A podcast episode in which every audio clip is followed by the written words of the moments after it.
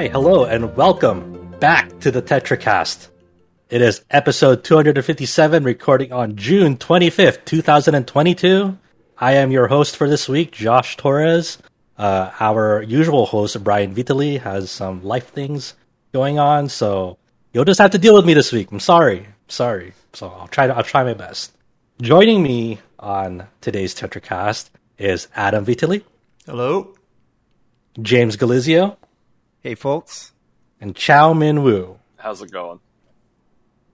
So it's been, you know, quite a week. We're just kind of exiting the not quote unquote not E3, uh, you know, flood of news that came at the earlier this month. So we're kind of like, you know, there's still a good amount of news that came out, still uh, some cool releases that came out this week. Um, so we're just gonna dive in uh, to the stuff that we've been playing, and then after that's the usual. We'll uh, shout out some articles and uh, go through the news. So starting from the from the top here, uh, I want to shout out already. Uh, Colin Black gave us uh, a review for AI the Somnium Files Nirvana Initiative, the sequel to uh, the AI the Somnium Files uh, a few years ago, and uh, two of us have been playing it here. Uh, James and I have started playing uh, that game, and you know I'm only at the opening hours. I've only did the first sync, but to kind of give people some context about what this game is all about, the this is a sequel to I forgot the subtitle of the first Somnium Files. What was it called? The did it have one? Did it have one? The Somnium pretty... Files was the. Uh... Oh, I, it is mainly uh, point and click uh, through certain scenarios and talking to people through certain investigations. And in that in that first game, you t- took on the role of this uh, investigator named Kaname Date. Now in the sequel, you're taking control of two protagonists. One of them is the the child, the adoptive child, effectively of Kaname Date, named Mizuki. Uh, so she takes center stage along with a new character named Ryuki, and I just want to, you know, get some early impressions here. You can read Colin Black's thoughts on RPG site about his review. He really, really, really liked the game, gave it a very positive review, uh, saying that it's it's a uh, it goes in a different direction than what might what people might uh, expect coming into it, but it's really refreshing in the way that uh, it unveils its story, and a, a, lot of praise was given to like the mystery and like uh, the detective story part of it. So, James, you're playing it as well. Give us your early impressions on the Nirvana initiative. Uh, it's really, really good. It's also funny that uh, so it's working perfectly on my Steam Deck, like just out of the box. Where if you've read Colin's review, he did not have it working correctly on the Steam Deck out of the box, and apparently it's just random. Like even with the same exact settings, like just some people are not having the game work properly for them, and I, I think that's kind of hilarious. Yeah, how far are you in? So, uh, for I'm at right now, like I mentioned earlier, I'm at the first sync, and for people who don't know that, in the AI Somnium files, both the first game and the sequel, there's this mechanic uh, where, in certain at certain times of the story, use this machine to dive into like the the brain of like a certain person. So the investigators have a have a machine where they can like tap into like the brain of like a certain individual to kind of uncover the truth, search their memories, search their subconsciousness, and kind of uh, surface the truth of what they're not telling you. So there's the they have this thing called the sync machine called the PSYNC. That's the spelling of it. Um, how far are you? I only did the first one of those, and that that was already wild. It already introduced some new mechanics that I won't spoil for folks. Obviously, we're gonna try to stay as spoiler free as possible uh, for people out there who are very excited to get their hands on it? So I've done five syncs and I've gotten my first uh, route ending. Oh wow, that, very fast already. Um, the, well, what's your obviously you can't really talk about what's happened in it, but uh, what's your initial impressions uh, on it in relation to the first game?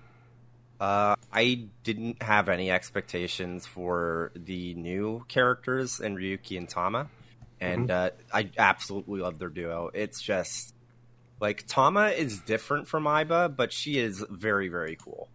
Yeah, and and Tama is like kind of like the this AI assistant that helps the investigators, like Tama did for Date in the in the first game, or not Tama. Um, what was her name? Aiba, and I, I now Aiba is helping Mizuki uh, instead of Date. Uh, you know, and so it's it's really interesting, like how much Ryuki. Like I I don't really know much about Ryuki, but the the the things that he goes through uh, early on, like, is already kind of working for me. He's a, he's a, definitely a character that I didn't wasn't expecting just like from his appearance and from when they first showed off uh, Ryuki's design. It's like, oh, okay, it's like a generic uh, individual that I thought was going to be like for people who didn't play for the, the first game. So maybe like introducing a new character for that like new fresh perspective.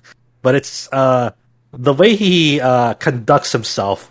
Um, really, I-, I wasn't expecting it. And this is not a spoiler, but like for the for the premise of this game, it happens. Um, it, it's weird. It happens there are two time periods this happens in uh, where it touches upon. The first is like several months after the first game, shortly after, and and then there's another time period where it happen. There's a, a, another scenario, another side to it that happens six years into the future, um, and that's where you have like the the grown up Mizuki's model in it, and like the and like the the one that happens the earlier time period is more focused on Ryuki's side, and like obviously the the events that transpire between these two periods, the two time periods, are linked to each other because the the new investigation that they go upon, uh, there's just very very ba- basic plot premise stuff that's not a spoiler, but the the interesting thing that's happening in this uh, game is that there's this whole central mystery about there's this man who was physically cut in half and both halves of those of that man is like on the ground uh, when you when you first find them. One of them is from that earlier time period, months after the first game, and the other one, the other half, was discovered six years after, and they haven't deteriorated. Um, they look fresh. So, yeah. Also, the thing that's really freaky is that the time of death is fucked up for the second half, and uh, also it's like they make it very clear it's not that he was just like sawed in half. It's like he was like cut in half perfectly at the molecular level. And it's like yeah, yeah. So th- th- that's the hook right there of like, how is that even possible? you know. So it's a it's a really really interesting mystery. Uh, I do like that. Um, it, it's a really small thing about this game, but I, I enjoy it. Like uh, the, uh, the first AI Somnium Files sort of did this, but the, the you know because the, when you're exploring around the environment, sometimes um, characters have very cheeky things to say about the things that you're observing in the environment. But this one has like a, a, a another layer to it where uh, since in order to see like the AI assistants, uh, both in this game and the first game, um, the uh, an eyeball has to be replaced with one of these uh, special eyeballs to see them uh, in the first place and for for you for them to communicate communicate. And uh, so they call that the iris. And um, through this iris, like you kind of see like the game UI lens, so you're kind of seeing like what that's how the UI is manifested and explained uh, in, in the game is like through this iris you can like interact with stuff. And then the, now in part of the interface, there's like sometimes this scrolling text at the top to like give you like kind of like some trivia. Like uh, uh, the, it's not even just for people who like haven't played the first game. It'll clue you in a little if you haven't played the first game. You're just hopping into this fresh, but also just like give tidbits of like certain personality traits of someone of like it's just, just like you know the way they are or like the how the flavor gives text of like kind of explaining why sometimes this character freaks out. It's like, yeah, this character is kind of like mentally just not there sometimes, and like it's kind of they're working through it. Yeah, uh, spoiler alert, and it's not even really a spoiler. You see it in the the opening moments. Ryuki ain't all the way there. like yeah, yeah. So uh, th- that has been really really cool. Uh, another uh, mechanic that has come back from the first game, kind of like the more quote unquote main gameplay mechanic, are these instances when you sync into someone and dive to dive into their mind called somniums. And obviously I won't say anything about like what they contain, but like in the first game, to reach like like to progress on, you need to go go through certain mental locks inside a person's brain by figuring out puzzles in them, and you're given a time limit in them to solve these puzzles. The time limit will will ease up if like you you stop moving in them because you could take control of Aiba or Tama, the AI assist- assistants in them, and time will only progress forward uh, if you like rapidly if you move them, and you only have a time limit of about like six minutes uh, each of them. So you have to like kind of find out clues on how to progress uh, and stuff. I know for some people, um, they were they they kind of got frustrated with some of the somniums in the first game, and Cullen in his review said that uh, the difficulty is uh, leading on the easier side in the second game in comparison to the first. So, since you've seen a good chunk of them already, James, what do you think about that that assessment? Um, I do think overall the Somniums have been a little bit simplified, but I don't think it's as massive a change as uh, folks like not just Colin but others are making it out to be. I think that the scope of them is similar enough. It's just a little bit more straightforward, so you don't get frustrated about having to constantly redo things. Like I enjoyed the first Somnium files, but I'll def I'll definitely agree that I wasn't a big fan of the actual Somnium sections. Right, right. Um, because because like it's it's one of those weird things where like you can't really solve them logically. Like you can't uh, you can't expect like what you're doing in them to like make a lot of sense. Like like say like there's like a puzzle and say like I I need to get that um uh, uh, this pencil into the sharpener like just for instance. Like obviously like in a logic puzzle like if there's obstacles in the way, like uh, uh, like I, I grab this pencil and like say there's several obstacles in the way, like I'll just like you know either push them out of the way, pull them out of the way, uh, put them elsewhere. But in so- insomniums, sometimes the truth isn't like or the logic isn't that simple to like say to get this pencil into the sharpener. Sometimes you have to like interact like the puzzle with like licking the table or like flipping the table over to a certain like side of the room and then that'll make things like larger or just, i'm just putting out like absurd scenarios because like that's how somniums uh, operate where at least in the first game where like a, a good chunk of them didn't really make sense logically to get into the solution. And i'm wondering if that's kind of if that carries on into like into nirvana initiative. Definitely does but i will say it it even on the normal difficulty, it's absolutely an easier time than um, the first uh, I um, Somnium sections. Mm-hmm. Um, but yeah, I've I've been having an easier time with the Somnium stuff in this game, and I I don't think I still I still don't think I'm a big fan of them, but they're definitely um, more enjoyable with the current um, balance than how I felt with the first one. No, I wasn't even someone that was upset about like the dream logic stuff. I just wasn't into it. Right. Okay.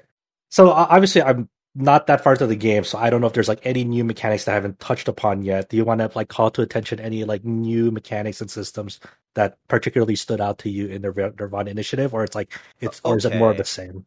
Okay, so there are moments uh, where uh, I'm not sure if this this is just no no it's not just Ryuki. I just have only done Ryuki's route stuff so far. Okay. Uh, there will be moments where your eyeball will actually recreate a murder scene and ask you to reenact what might have happened because they like recorded all the information both like normal cameras thermal cameras and x-ray cameras while they were at the scene without telling you and then like Tama makes it a whole thing where like and this kind of goes into the character dynamic between Tama and Ryuki where Tama cares very deeply about Ryuki and makes it very clear versus like Aiba where it's like there's you can tell they care but it's like a almost like a siblings bickering type of thing in the first game. Uh Tama is just outright it's like I'm worried about you. Don't push yourself, but she also at the same time will try and like push Ryuki out, a little bit out of his uh, comfort zone. It, it, so one of the things she does is she'll be like, okay, so I've recorded all this data. I want you to play an actor and reenact what happened after you like figure out, okay, here's how it probably like um, happened, or here's how the body was moved, stuff like that. And she gets up in this like um, movie director persona and just like absolutely starts screaming at him to to do his lines correctly and stuff. It's it's funny. That's good. That's good. I, I enjoy that. I'm I'm looking forward to seeing that in action. But yeah, I mean th- that's kind of been my small slice of uh, Nirvana initiative so far. I'm still very early on because uh, I'm working on other stuff. for the site. Um, is there is there anything else you want to uh, talk about, Jay, uh, with the with the game, uh, James? Uh, so Colin's kind of alluded to it on mm-hmm. Twitter, mm-hmm. but he, um, I'm sure we're all familiar with that one video that he posted from Somnium One that went viral for both good and bad reasons. Uh, well, yeah, describe it for people who haven't seen it. Uh, the uh, the scene in Somnium Files One where uh, Mizuki says, uh, "Let's go, gay rights," that mm-hmm. sort of yeah. thing. Yeah, uh, they double down on that quite a bit in uh, Nirvana Initiative. It is really cool. Um, so for one thing, Tama is very, very horny, mm-hmm. but she's a bit of a bicon because she gets horny about regardless of who. Uh, if they're hot, she doesn't care what gender they are. hey, I respect and, that. And uh, there's a really funny um, dynamic between her and uh, and Ryuki. And there's like one moment where he's trying to tell jokes to try and like cheer this uh, one uh, girl up, and uh, he makes a joke saying, um, "There was the last man in the world, and somebody knocked on his door. Who? Um, what was it?" And he says, "Oh, the joke is it's a woman." And then like Tama just blows up at him and says, "There's more than just men and women in this world, dumbass." I, I enjoy the um there are certain sections of the game like early on where you're like in this quiz show uh, and I enjoyed the host of that quiz show because he, he, like his the shape of his head is, is a literal block. It's like a. They never block. explain it. They never explain it. and it was like, what is going on with this guy? it's so bizarre, but it's like, That's, okay, sure. He's he's just Minecraft Steve. That's just how he looks. Don't don't worry about it. don't worry about it. yeah. Well, that's that's cool. I'm, I'm sure I'm sure we'll talk about uh, Nirvana Initiative more uh, as I get deeper into it. As you see more routes, I'm hoping to hopefully get it done in a fairly quick manner, so to avoid spoilers uh, on that because it's people seem to really really enjoy it. And get, give uh, uh, review a read on the site if you haven't, uh, dear listener. It's a really really uh, well made review. So thank you for that, James. Thank you for chatting with me a little bit about AI, the Somnium Files Nirvana initiative. Uh, next up, Adam, uh, you've been. Uh, this is kind of an interesting game that you've been uh, exploring here. What have you been up to playing Final Fantasy Crystal Chronicles: The Crystal Bearers? I believe this was originally for the Wii, it's, right? It's only for the Wii. It doesn't have only for version. the Wii. Okay. Yeah, yeah, so I actually never talked about it, and maybe I will. Um, so we talked in previous weeks how the release schedule was a bit light, you know, up until around now. Um, in previous weeks, like late May, early June, and I had recently rehooked up my my Wii U, which is also my Wii, and I played through Pandora's Tower, eh, which is maybe I won't talk about it right now, but it's a game I found really interesting. It's pretty different, pretty unique, um, the type of game that is, and uh, while I had my system hooked up, I'm like, you know what? I have this Crystal Chronicles, the Crystal Bearers game that I've never played, so why not give it a run through? And I heard, heard it's not that long, you know, it's kind of different, and so the the my immediate like first takeaway for this game is that it it is way more like story focused and cinematic than I expected. Um, so there are a handful of Crystal Chronicles games I only played the original, um, which unfortunately got a remaster that just wasn't very good at all. But the original Crystal Chronicles is like not story focused. It's more of a you know a dungeony like multiplayer RPG thing. It's pretty cool, but it's not a story focused game. It's just not. And so Crystal Bearers, it was surprising to me just like how many cutscenes there are in the game, and also just like how many like cinematics that are like well directed cinematics there are in the game. It was just very surprising that that's kind of the focus that it had. So the premise generally is is that uh, you play as a crystal bearer named Layle, and you are an escort for basically a a like cruise ship or like a, a royal liner type of ship. But then you get attacked, and then from there. Uh, you get attacked by a mysterious Yuke crystal bearer. Yuke is one of the Crystal Chronicles races. They're the they're like the armor guys, right? Like they're kind of like they're kind of like the uh, um, Al from like Full Metal Alchemist. They're just souls bound yeah. to armor, and mm-hmm. um, you're basically wondering. The basically the premise of the game is why did this Yuke attack our ship and what are they after, and goes from there. And it's a pretty short game relative to other RPGs. I beat it in like 12 hours or something like that. Um, the gameplay kind of sucks.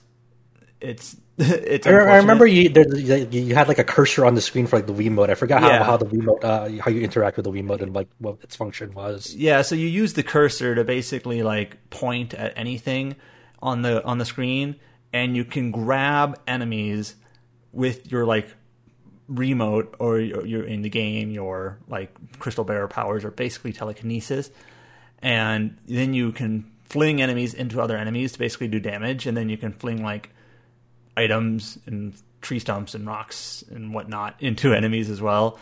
It reminded me of Dawn of Mana, which is not the game you want to remind me of because that game is Yeah. terrible. Um, I, I, I like I said, I, I liked you know the story focused. I like the characters. Layle is pretty cool. Uh, there's another character named Belle who's pretty cool. Uh, and like it, it, it I'm, I really like the Crystal Chronicles world, like how it incorporates like these four major races and just kind of the general aesthetic design of it. But the gameplay is just kind of, it feels like tech demo It doesn't feel like a well actually like designed game. Otherwise, uh, Uh, But I, but I remember like when when I think of like the Crystal Bearers, right, like the th- the th- the term that like pops to my head is like it's a very free spirited type of game from my memory. Like it's like the story is very. I, I remember I remember the story not being heavy. It was like kind of just like doing its own thing, but not like depressing. No, not Okay. heavy as in like dense. I remember I was actually streaming this, um, and Brian was watching. He's like, "Man, was that like a 25 minute cutscene?" Like, yeah, it kind of was because there are a lot. So it's heavy in terms of the sense like dense cutscenes. There's a lot of them, and they can get, get pretty lengthy. But it's not like it's all pretty. Not like mood. Yeah, Not no, like it's pretty mood. it's pretty lighthearted and whatnot. Um, and the game is more of an action adventure than an RPG, where you're it's more linear. You're kind of going through. You don't really have levels per se. You can gain like more pips to your health. That's about it. Um, I forgot. were, there, were there any other like playable characters, or were you only stuck as playing? Um, what's his name? You just said you it. only play as Layle. Okay. Um, and um, the thing is, like, when I was playing this, I was like, man, I really like this world and like the aesthetic design and like the characters, and I'm just kind of, I'm kind of bummed in a sense that the Crystal Chronicles like spin-off series after that remaster a few years ago is probably just dead in the water now.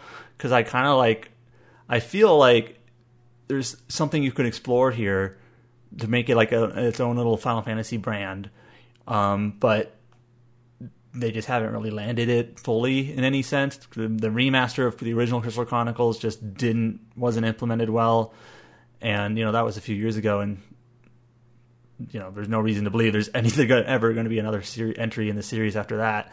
But like, it's it's it's it's a it's an interesting game, but it's it it it, it felt like it was kind of going out of its way to like have as thin a gameplay as possible. Like they just adhered to like you know this this game came out when the Wii was you know popular. Like we Yeah, this use, is this is definitely the era of like just you, you, right, like, the whole concept to the mainstream of like, oh, you can use like the remote to like Right. control things on the screen, and that was mm-hmm. and like games were built more around that concept more so than just fleshing out like the game content itself. yeah like the design of the game is literally how do we use the remote and yeah you used it but it's just kind of you're literally like going through the game like the gameplay is pick up an enemy with the remote. You basically point at them you click a button to like pick them up and then you kind of waggle the remote to fling them into another enemy and that's pretty much it.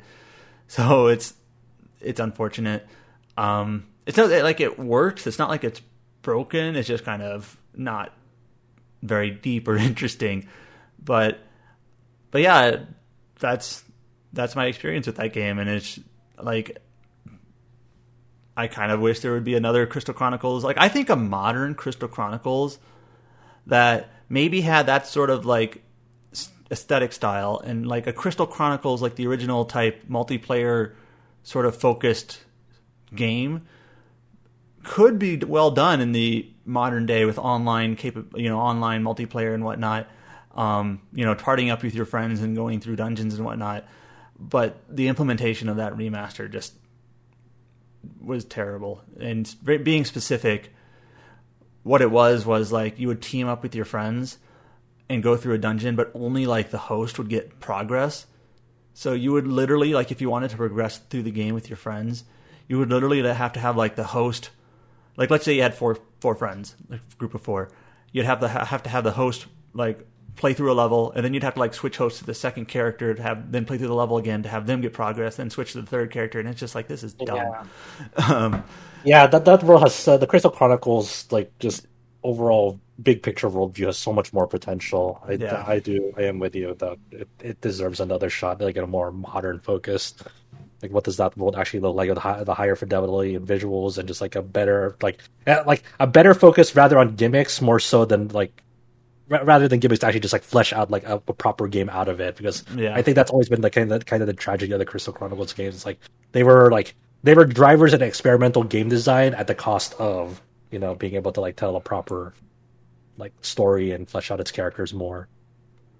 Yeah. The, any plans of like what are you gonna uh, go towards next? What are you gonna work towards next after this? Well, after beating Pandora's Tower and Crystal Chronicles, that, those are kind of like the remaining games in like my Wii backlog. Um, so you know, but now we have a handful of games coming out. I'm probably not going to play. Is it AI the the Somnium Files or I? It could be either way, honestly. yeah, I, I I don't I don't really play like visual novel type games. I don't really play Monster Hunter. But you know, we have Xenoblade coming up. We have Live Alive coming up. So I don't know. Yeah. We'll see. Yeah, I mean we're we're, get, we're getting there. We're, they're, they're creeping up. They're creeping up. Okay, thanks for sharing with us about the Crystal Bearers, one of the last holdouts on just being on the Wii, Yeah. nowhere else. Nope. Crazy. Um, all right, James, you've also been uh, playing uh, the new game by, from Yu Suzuki, creator of Shenmue, along with uh, uh, from their his development studio YS Net. They uh, released uh, Air Twister, an Apple Arcade exclusive for this one, and that just recently came out. Tell tell us your, about your time with Air Twister. Uh, it's it's really weird. It's uh, very clearly a space harrier type game. Um, the controls are very clearly designed for touchscreens. So even though you can play this on like an Apple TV or even like sync controller to your phone or like tablet and play it that way, I wouldn't because uh, Wow. You uh, tap to the direction of the screen you want to go to, and then the way it works is is that while you're holding down, you can still like move your character around by like sliding your finger around the screen, and then you can tap or hold another direct like another part of the screen to aim at. So it's like Oh wow! there's okay. like a really interesting like control scheme where it's like if you use both your thumbs, you can like switch which thumb is like holding down and which one you let go of, and then just so you can like switch sides and move and determine where you're shooting. It's really interesting. It, it takes a little bit to get used to, but now that you do, what- like once you do, it's like, oh, this is actually really, really good. Surprisingly, Yeah, I wasn't. I wasn't. Uh, that really caught me off guard. I didn't know how this game actually controlled. Like when they first showed, I was like, "Oh, it's like a 3D successor, like uh, to Space Harrier." They're really going for that. But I wasn't aware that it had that sort of control scheme where you kind of are really encouraged to use like a two finger, um, Yeah. sort of it allotment to that. also uh, has a lock on, so it's like there will be enemy formations, and you want to kind of like trace over them with your finger to get all of them in the lock on to take them It- out. And it's Is there like any sort of like like story premise or like what's going on in Air Twister, or is it just like yeah, here's some here's some there- There's a dragons. story. and Okay, There's actually stuff you can unlock that fills in the lore of the game world and all that. huh? It's for lack of a better like term, it's like it's all it. it, I, I now I've never done this, so I can't say for sure, but this feels like an acid trip. Okay, all right.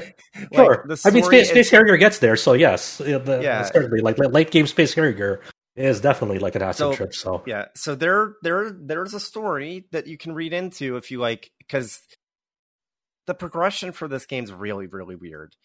Uh because there's like an arcade mode because obviously this is very like a very arcade inspired game and you can try and see how far you can get in the arcade mode, but you don't get continues and the only way to progress is uh through basically either being really really good and not taking any damage or through doing the story mode because when you when you go through the story mode, every time you finish a stage, you get a portion of your health replenished. Okay, so what's the difference between story mode and arcade mode? Just I assume arcade mode is just like you go It's through the just stages, pop, pop, pop. It's just score attack. Like, don't do the arcade Okay. mode until you. Honestly, I would like avoid it until you like finish the game. I haven't finished the game. There's like Okay. I think like 15 stages, so it's Oh, like okay. pretty Wow. meaty, Pretty beefy like, uh, and you have to do it all in one shot. So it's like pretty Oh. beefy.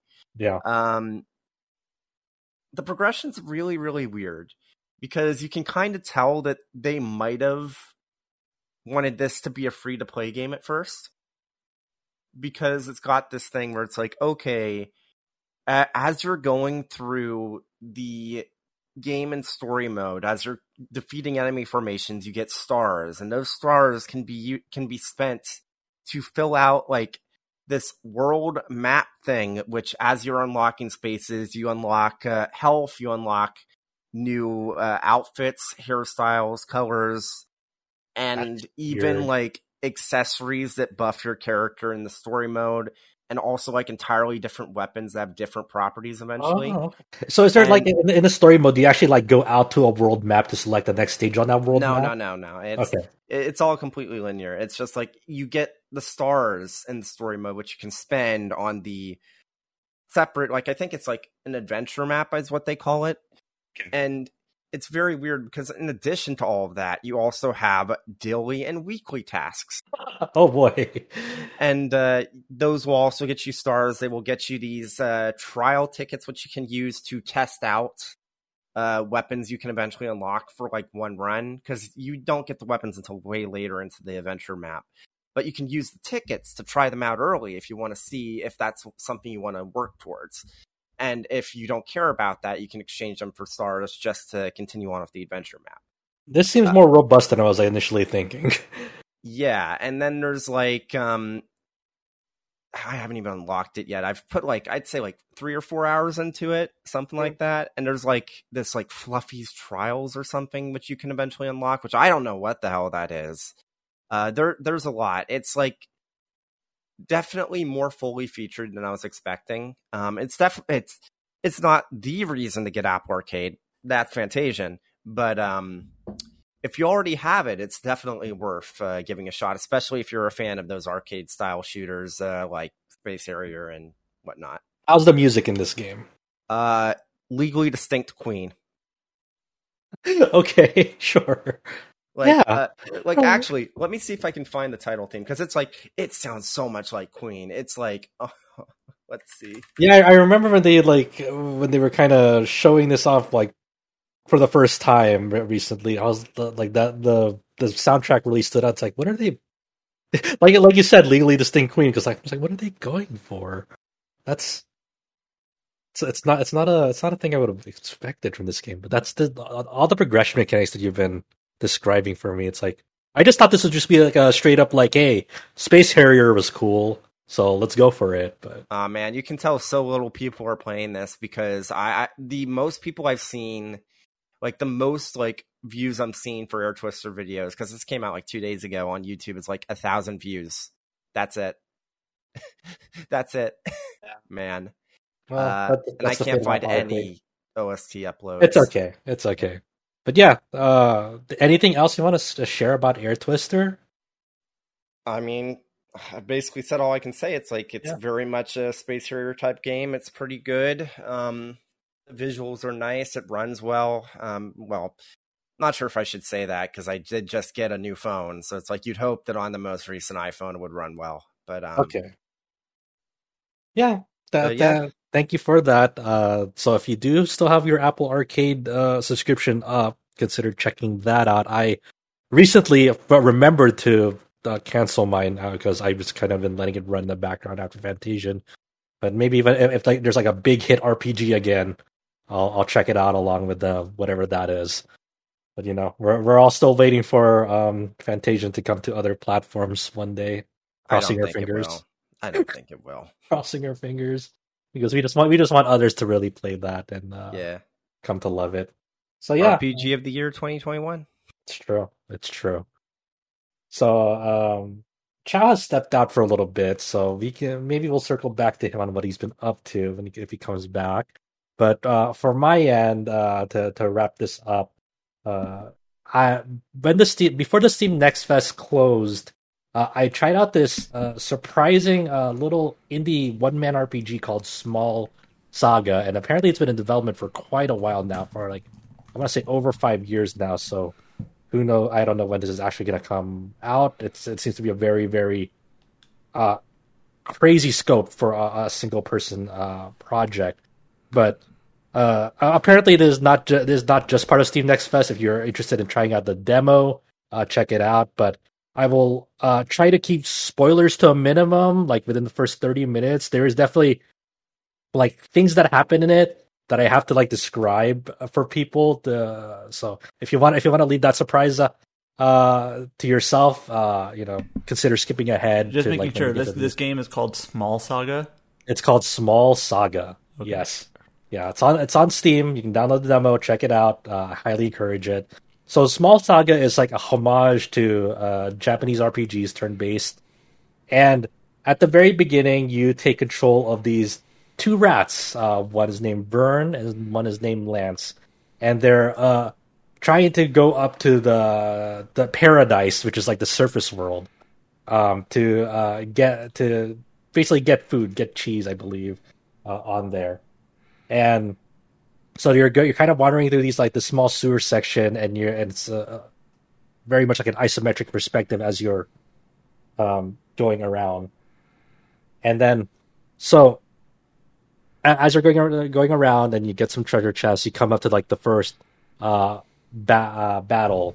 Uh, I got like these kind of like these bullies, these uh, other rats, and uh, one of these uh, rats uh, has like something they call a god weapon. Uh, and this god weapon is just like little trinkets from like the uh, surface world. So the first one you come across is like a pocket knife, and they call this a god weapon and uh, and uh, and uh, the battles that play out as like most you know turn-based JRPGs. You have an attack option, and the attack actually you can have like a standard attack. Some skills that like um cost like pips.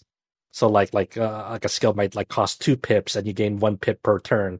So very basic stuff like that. You have a defend option, and then the item option to um use consumables. Um, the the the the camera is very much your, part. You you see your party's backs facing the enemy, so it takes on like that kind of third person tilt shift perspective. Um, on that, it's it, it looks very very awesome, and so this will be the part where I like I was like it's your standard okay JRPG. There are definitely like skill trees that you can use to like enhance your characters and their stats and learn new abilities through them but uh, there's a certain turning point, and I highly, if you if you wanna don't want to ruin the surprise, uh, I, I recommend skipping ahead maybe like five minutes on this. So after you reach um, paradise uh, with uh, Lance and Verm, um, you're you're kind of go around, and then you there are mouse traps like in this convenience store where you're at, and then so you gotta kind of go around them. Then um, they something appears to like check up on the store. It's like it's like it's like your t- typical like janitor uh checking up on the store to this uh as the yellow god. And uh they're like, "Oh shit, the yellow god is here." So they're just trying to like make off like with the goods. Um but along the way like the yellow god has caught up to them. And like and you're like, "Oh shit." So as, so as Lance and Verm try to uh, get back into like where they came out from, um Verm's tail gets caught by a mousetrap. And they're like, oh shit. And then Lance is like, um, okay, I'll, I'll, I'll distract the yellow god so you have time to escape. Just cut off the tails. Uh huh. So Lance, like Lance had like a like from this point on, you think Lance is like just gonna be like your your your party member. They have their own skill tree. It's like okay, there's nothing that's gonna happen to Lance and then Lance like this all done like in, in like in through game like through like a, a turn based battle. Lance gets up on a shelf and tries to like get the attention of this yellow god, so that the you know so Verm has time to escape. And like as you're like trying to like dish out attacks, throw out attacks to uh this person, um, it's not obviously doing no damage, nothing at all. And then uh, uh, uh at some point, like you know, uh, Lance is using a bow and arrow to try and get its attention, and after a certain amount of hits, the yellow god turns to Lance, and then it's like, okay, there's a rat up there, and obviously the the natural response from people is like, just go kill that rat. So you see the yellow god's hand go up and grab Lance and squishing him to death. Like you're seeing damage numbers pop up, like from like six to like twenty to like all of a sudden it's like seventy to like three hundred to like say 547 to like it gets to the thousands. And it's doing that per crunch on the fist to Lance. And you're like, oh my god, what did I sign up for? and you just see this Lance just like fucking die, get murdered by this yellow god at per crunch on the fist. And you're just seeing this in the from the lens of this turn-based battle. You're like, what? And as this is going on, Verm is trying to get the hell out of there. And like out of desperation now, like now that the this person is so close, Verm like uses this like small scalpel that he has as a sword. And he's like, All right, well, my tail's caught up in this, I'm gonna cut off my tail. There's that's the only way. So once again, through this turn-based perspective, like through a turn-based battle, you're using uh, Verm's weapon, the scalpel, to just hack and slash his tail off, and you're get, obviously taking damage as you're trying to hack and slash your tail off. And it's yeah, and you're just like, oh my god! So you eventually you you you cut it off, and you you flee from there. You don't even have the food anymore. It's like it's all just you're just like you're just trying to get the hell out of there. I, I don't know if it's cheese or grain. I've forgotten now. Maybe it was grain, but and then it's like, and then after that incident, it's like, like set like six or not, it's like several years later. There's like a time skip after it, and you're just like, oh my god, what, what's going gonna go on now? So now, Verm is like this hooded individual that's like all badass, and the and his weapon of choice now is that god weapon that you that you got from like the first tutorial boss who so he has like a, a pocket knife, a big ass pocket knife at his back, which is like had like a like a buster sword almost um, in, in, this time skip. So he's all badass now, and as he's uh, roaming around like this kitchen, you come across this cat, and this cat way is in his way, and he's like, "Step aside! I'm trying." Like he's just trying to find the yellow god that took the life of Lance, and he wants revenge uh, from that. And obviously the cat's like, uh, "You're not stepping foot in my kitchen, mouse. What the hell you're doing? Get out of here!" And uh, you have this like the boss fight with this big ass cat in, in, in this cat this kitchen, this random person's kitchen. You don't know whose kitchen it is, and you're just like duking it out. Obviously, you're still powerless against this uh, this cat. It's too big. Um, you while you feel cool with this like new god buster sword uh, pocket knife that you have. Um, it's still not enough. And an onlooker uh, from outside, like a mole, sees this battle and kind of like bails Verm out because he gets flung back outside. And um, and, and like in the in the demo, you kind of meet like one of the first quote unquote towns you meet is like this mole's like community's underground cavern, all uh almost. So as you're kind of getting to know like where you are, like who this mole person is, um, you you come across like this small community of like what uh, they actually have like this this whole like section of like uh, like a library in, in this small community that like talks about like a certain god that looks over there and like you're kind of you're kind of just try learning more about this mole community from this um, mole named Shoban S I O B H A N. I think that's how it's, it's pronounced as Shoban And uh, eventually, this mole person uh, is your becomes your second party member, and their weapon of choice is that like they have like a scholarly hat, they have glasses, so they're gonna be the mage of the party. This uh, this mole, the shoban, has like um a secret secret stash of goods in like the, this this library like you you you hit a, hit a switch, or no, you don't hit a switch. You like push a bookcase out of the way to get their secret stash of goods, And like the secret stash of goods is like there's like a Game Boy there. There's like a utensil box there. There's like you know various like trinkets from like the human world there. And their weapon of choice is a lighter, and the lighter obviously, you know, makes fire. So that's their weapon of choice. That's how they're that, that's that's your mage for the game is Shoban, and their weapon of choice is a lighter to to cast fire attacks. And I'm like, dude, this game's fucking sick. okay, uh, okay. So uh, breaking news. I just double checked, and uh, there is an itch uh, IO page for Small Saga, and you can still download the demo there. Yeah, you can. Okay, yes, th- thank you. So you can uh, download the demo on itch.io, and I think the the demo is still available on Small uh, on Steam. Um, if anything that you've heard is sick as shit, definitely try it out.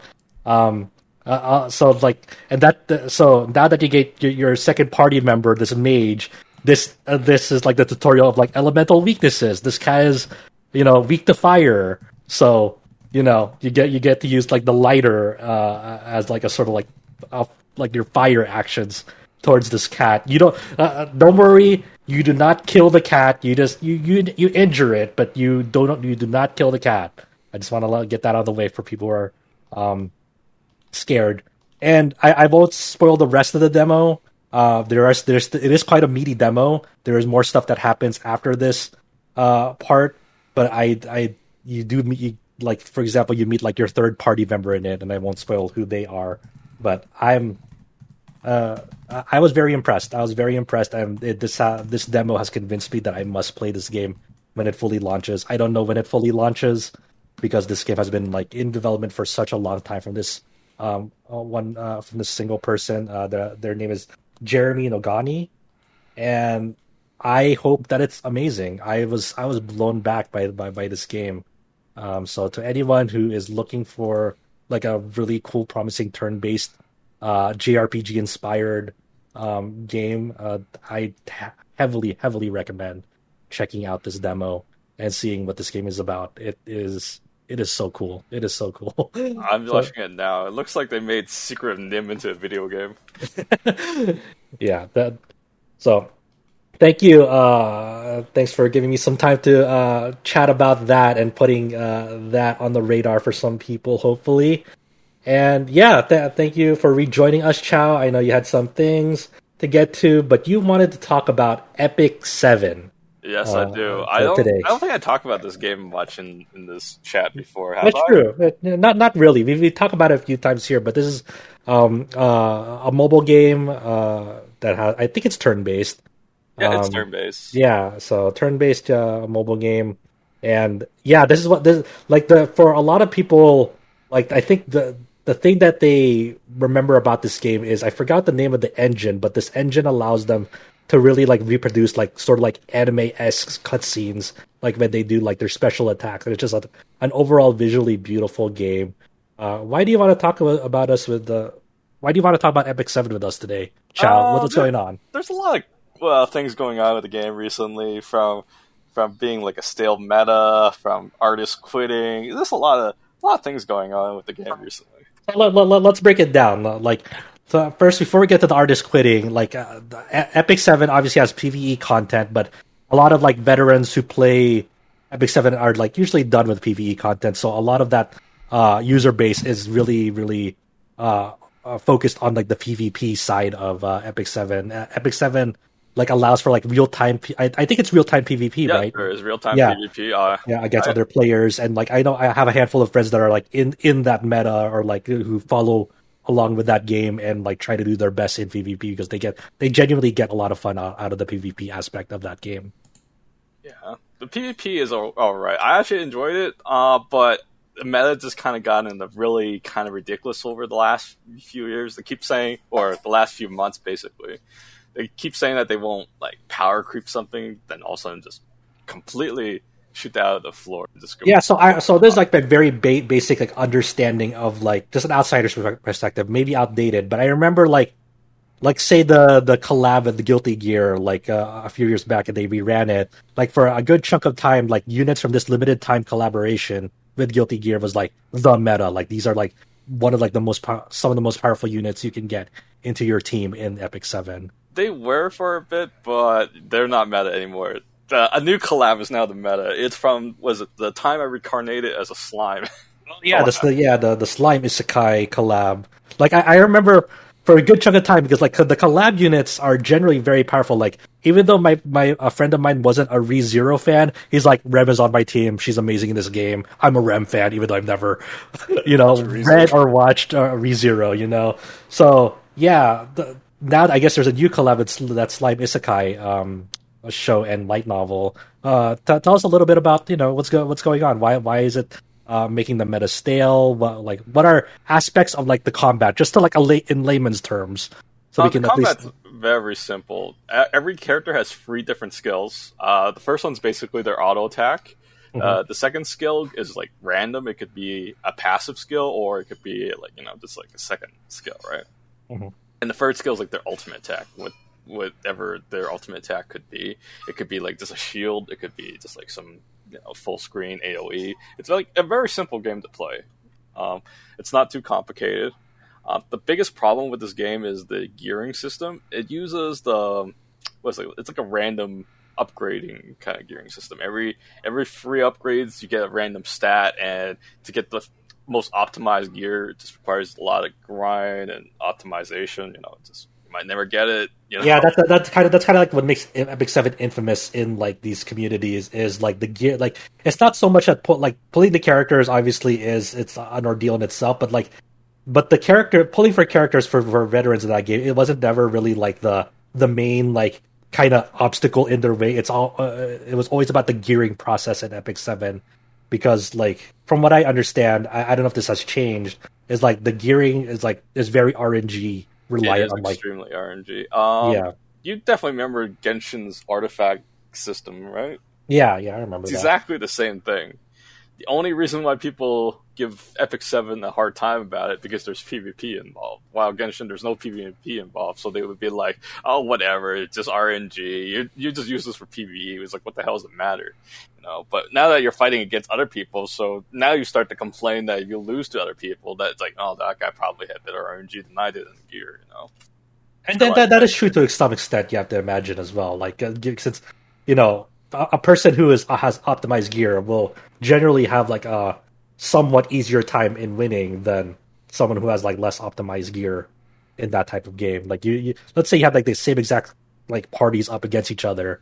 Like from then on, like the thing that will determine the outcome of that battle is definitely the gear. Like, yeah, that's usually how it goes. But so, so, what's going on with the meta now? Like, what's uh, the meta people... was like? I think what happened was they release a few heroes and they just keep buffing them and it just made them stronger and it just kind of like a repeat mistake from when the game first started. Is it is it more so that like these heroes like do so much damage that like it, it doesn't really matter who like who else you might have, or is it like a certain skill or unique trait that they have that is making the the meta like it, it shook up the meta to a point that it's like why would you do anything else but this? They, um, basically back in the first version, they made these characters that are super hard to get. Basically, what happened to get these characters, they're called the Moonlight Heroes. What you have to do is you summon 120 times for one chance to get them at a 2 per, 2.5% rate. So 120 times for a 2.5% chance to get them. They're okay, okay, yeah. So, so, yeah, so like to, to, to, make make sure people understand, like there's not there's not 120 rolls to like to to get to a pity there's 120 rolls to reach a better percentage chance to roll them. To get a to get a currency that lets you roll for them, so they're extremely rare. Okay, uh, but but but you're not rolling 120 times to like guarantee that you roll them. No, you're... there's no there's no pity for them until oh. Was it they added a separate currency that has pity to get them later on, but that's okay. a year later. Right. But they're extremely hard to get. So mm-hmm. either you spend roughly maybe about I don't know like 700 USD to buy enough currency to get the pity to get them, or you just participate in like guild wars to fight for like at least half a year to get currency. They added more currency, more ways to earn the currency to get them, but they're still hard to get. Okay. But yeah, when the first when the game first came out, if you got one of these heroes, uh, you could basically sell your account on eBay for like six hundred dollars or something like that. Holy shit! you got one of them because the chances are so low, and you also have to beat the entire game in order to get the chance to roll them. Because if you didn't beat the game, they won't let you access the shop. Oh, so so it's like it's like progress gated. So you need to Yeah. like like like beat the story up to a certain point, or like the whole story. you had to beat the entire first story. Oh, okay. Wow. So eventually, uh, they find that it's very difficult. So they added them into the regular gacha. You could get them in the regular gacha, but the rate is like zero point zero one five. So Right. your odds of getting them are very low. But now they're in in the gacha pool. So eh, when the Japanese server is launched, they were in there, and people know that there's one hero that's completely busted. So they just kept re-rolling like millions of times until they get that hero, instead of like the American server where they didn't bother re-rolling because they had to beat the game first before they even allowed to get them right. Uh, in the Japanese server, it was plagued by the system because a lot of the Japanese players just know who the meta player, uh, meta character is, so they just re-rolled and they just get the character, and everyone was using them, and their their Japanese servers was completely destroyed because of it. Okay. Yeah. All right. So so now now what's the situation now then? Well, say the situation now is like, uh, you know, they said they're not going to make them too overpowered. The reason why they don't want to make them too overpowered because there was drama back in the day where people got a currency to let them pick whatever hero they want because that guy was so busted that, and they have to nerf him because you know they don't want a situation that they had to hand out free tickets again. And that, that's always a shaky thing too, because like you you know that like a good a a portion of your population put a lot of money into rolling this character, only for them to get nerfed. So I imagine that's a whole ordeal in itself. Yeah, this guy was so busted when they uh, when they nerfed him back then. It's like, well, he wasn't busted, but people complained he was so useless, so they overbuffed him. And when they overbuffed him, it was like the dumbest hero in the game, and they had to nerf him twice before before people are like, okay, I I can deal with this now, you know. But they overbuffed them to a point. It was so dumb. I could even explain to you who who what kind of sane person would have thought this was a good idea. So so so okay okay yeah explain it uh, like just uh, just quickly like you know what, Okay, the, the rough gist of this hero was that every time he dies, he revives with like a 60% greater attack buff, and he also does AoE damage. So if you kill him, he comes back to life and instant kills your entire team. That sucks. how he was designed. okay. Uh, so the way to get rid of him is you get a character that either attack twice in a row, so when you kill him and he comes back to life, you kill him again, so he couldn't do anything. Immediately okay well uh, Or the other thing is you get these heroes that if you kill them, they're dead permanently. They're called extinction abilities. So how do you get rid of them? But yeah, that was so dumb because he would just come back to life and just you know because with the greater attack buff, he just instantly kills your entire team. oh that that's that's no longer the the That's thing, no longer the case. He doesn't get the greater attack buff. Okay. Okay. So well, what's going on now, and how does the slime? Um, uh, right now is like the slime is completely broken. The slime is basically you attack him, then he comes in and he steals your buffs. So let's just say you, your party's like fully buffed and has like like all these cool buffs and stuff. And if you dare to attack him, he comes and copies your buffs. So you have like all these crazy buffs on yourself. So let's so let's say like um you have an AOE uh, attack. If the, if that AOE attack hits the slime, that they'll, they'll still take all your party's buffs. Yeah, he he comes back and hits you a counter attack where he copies your buff. That's what he does. And so you have like some really crazy buffs. He steals it from you. And And it- like it's not it's not even a copy. It's like it, it just straight up. You, you, you know you know you no longer have buffs. It's all mine now. Uh, you still have your buff, but he Okay. ha- he takes it all and gives it to his entire party. Oh, okay. And, So and- yeah, that's and already really it- cheap, right? does this stack with like your current like bu- with the enemy's buffs as well? Like, it does say they had their own buffs. Like, does that stack onto their existing buffs, or like it's just like a copy paste, like uh, overwritten? It, it, it overwritten because the game only has like one types of buff, right? So it doesn't stack. But if you have an attack a, attack buff, then you know the whole party gets attack buff. So he steals your buffs, so that's the first thing that makes him kind of OP. But the second part is he does fixed damage. So no matter how strong your units are, like how much HP they have, he does a fixed amount of damage, so he can easily one shot them without having to worry about gear. Oh wow. So Jesus. yeah, he's extremely busted to a point that you know the tier list is called Remumu and Friends, or Slime and Friends. That's how the meta calls it. Oh my god. But yeah, he is so busted. Um, but it was. I think the problem kind of stems from the patch before they made this one four star hero that was kind of super busted because what she does is that if you dare to use like an AOE attack, she gives her team like a like a push for a free turn, and then a free like one hit uh, invulnerability. So was it? And if she moves, she removes all your buffs and silence everybody, and everyone just can't do anything for the rest.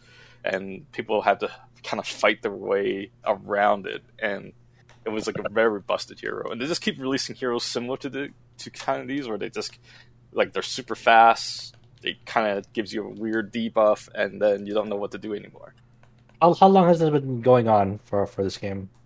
For like the stale meta that you were saying, Uh-huh. Yeah, probably about the most recent year. a year. It's been going on for a year now. Yeah, I'd say it's probably about a year when these heroes came up, and then Has there been like a significant like law like population loss uh, as time goes on? oh, there's always population loss, but I don't know. Every time when something like this happens, there's always like this Korean protest. Uh, did we mention who the developer of this game was? Um, no, you can go. You can go mention it right now. It is Smilegate and Super Creativity. Smilegate is, uh, as recently Josh has been playing Lost Ark. They're from Oh, I, I I quit it months ago. So, but, but yes, it's yeah, the it's same from the same developers. publishers. Uh, Same the, publisher. Sorry. uh, the developer is called Super Creativity. Uh, they used to work on their own and, until Smilegate bought them. So, hmm? uh, are are they going to address it? Have they like said anything about it? Or... They keep saying they're going to address it, but nothing has been actually done. Mhm. and I don't know, like recently it's just been kind of weird. And they're going through some kind of weird censorship law in, in Korea right now. And now I heard, I've heard about this actually. Yeah, the the we're moving on to like the second part of this. Where like what are like the main? I forget. I forget their name. Sorry, maybe you know, but uh, what like the what are like the main Epic Seven artists that was like there from the beginning and like designed a lot of like the key characters like Uh, left because of what you're saying, like this new censorship law. um, his his name is uh, Serlin. Uh, Serlin nine nine nine. I think that's what the number is it is, but it's like Serlin. That's that's his name. Um, he said that he quit because of change of pace, but the timing just kind of seems kind of too convenient. You know, it's like it just happens when all these censorship laws going through, and it's actually one of his characters being censored. So I don't know. It's just like the timing just seems too good. It's like you work. yeah, like uh, like you know, I, obviously like uh, the the the characters, like some of the characters they designed for the game, like you know, like it's a like part part of the appeal for the these gacha mobile games is like making very sexually attractive, appealing characters. So they they they're not afraid to like show off a, a bit of skin in them, but it like especially when it so, sometimes you'll have like weird like censorship stuff when it's coming to the west where like they censor the outfits for marketing materials but not actually in the game and sometimes you know they'll actually just flat out censor it for like different releases in the game but it it, it starts i guess in this case like it starts to hit home a little when it's like in your like native country like for like the origin of the game. Um so like you said the the even though they the, they say it's for a change of pace but you know the timing is a bit suspect and like when they uh, i saw like the tweet like it it, it was like accompanied with like a character that they des- they designed for epic 7 that was very i I think they were like affected uh for it specifically right yeah. yeah But, so that that, that sucks like you know like kind of doing your artist like dirty dirty like this like i i i can understand like you know especially like western sensibilities and like different uh, values when it comes to sorts of that stuff but when it comes to like you know your your native country specifically and like you definitely wanted to like you know you're doing your best you have your your your own style as an artist you know like uh, I think the issue is that, that I find that it's kind of silly is they're trying to. It's because Apple is apparently is the problem. They're censoring them. oh in, wow in, in the Korea side because the game is rated plus twelve in Korea for Apple, Oh. but it is like plus 15, 16 or fifteen for Google because it's the you're at the age 12 kind of rating. That's why you had to censor it. But the Oh. problem is you're using gacha as a business model. It's like I don't think kids should be playing a gacha game I. I agree. I, I wholeheartedly agree that there should they should be like age gated. You know that like these are not child friendly games uh, for sure. But So- their reasoning is like they have to push for the plus 12 rating because it's harder to find on the Apple App Store if it's not a plus 12. So it's like, there is some weird things going on on like Google's end too, like where there's been recent reports where there's like a large amount of users who are having trouble getting like processing payments for like uh trying to get like currency from like different regions of uh games. So like like for for for instance like um players who play on Android and use Google Play to pay for like gacha currency, say for like for the since they're playing the Japanese version of Fate Grand Order. For some of them, like Google has been recently like clamping down on like not letting like diff- like different regions allow uh different players to act like purchase like different another region's currency. I, I think there's a reason behind it. I think there was a lot of fraud going on with that thing, and some some of the good bystanders probably got hurt in the process because of it. Uh, I did something similar with Fire Emblem Heroes. I, I I don't know. I went to some shady website that that says they can sell me cheap orbs, and I did got Mhm. cheap orbs, but where did they came from? I don't know. You know, that's the question. I You basically really, you really went to like a shitty website to get into orbs. Yes, that's so that's so it's sick. okay, it's like okay. Imagine you're paying thirty bucks for Uh-huh. for like was it like 500 orbs it was like five times more than what you get Okay. so you're Well, like they, they, they, they delivered as long as you're safe. delivered. where did the currency came from all i know is like some somebody logged into my account from the philippines Uh huh. But the question is like is it a stolen credit card is it from is it from their cheaper currency what is it i don't know Hey. Yeah. Okay. Well, but i that- never that- got banned for it just to let you know i never got banned from it and Yeah. Nintendo never said anything and nobody Yeah. came after my house so yeah. As long as you're safe, then you know. But I, I feel like it's in the same boat. It's like, where, where did this money came from? Did somebody, did some poor soul got stolen? I blame Genshin players. Uh, knowing well. absolutely nothing and having no like frame of reference. I've seen so many stories of Genshin players like stealing credit cards to, to Oh, get yeah. their Primogems, and it's like I blame Genshin players. Yeah, Well- that, that, that's that's always been the case for gacha games, but that's, Genshin has definitely uh, popularized and mainstreamed these kinds of games. the yeah, most recent win is, is with this, uh, what is it? In Persona 5, there's a dojin, or, yeah, called Showtime or something, and their project manager uh, stole all the money and threw it on Genshin. and now, Oh yeah, yeah, I, I, I saw the story as well. It's like a fanzine, right? yeah, yeah, now they're trying to get all the money back. Oh shit, dude, that's insane.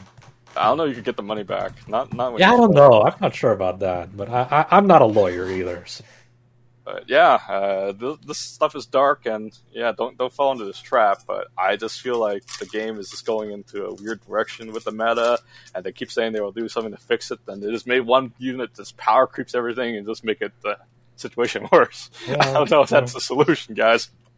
Well, thanks for sharing your time with Epic Seven. That's that's been it's been a crazy it, like the the the gacha world uh, has been we- weird lately, especially like uh, like it is not a news story that we're going to cover, but you know, uh, Square Enix is shutting down the global version of Final Fantasy Record Keeper after what like seven or eight years. Seven and a half a- years. yeah, uh, been- yeah. My been- cousin it's been a played it back in the day.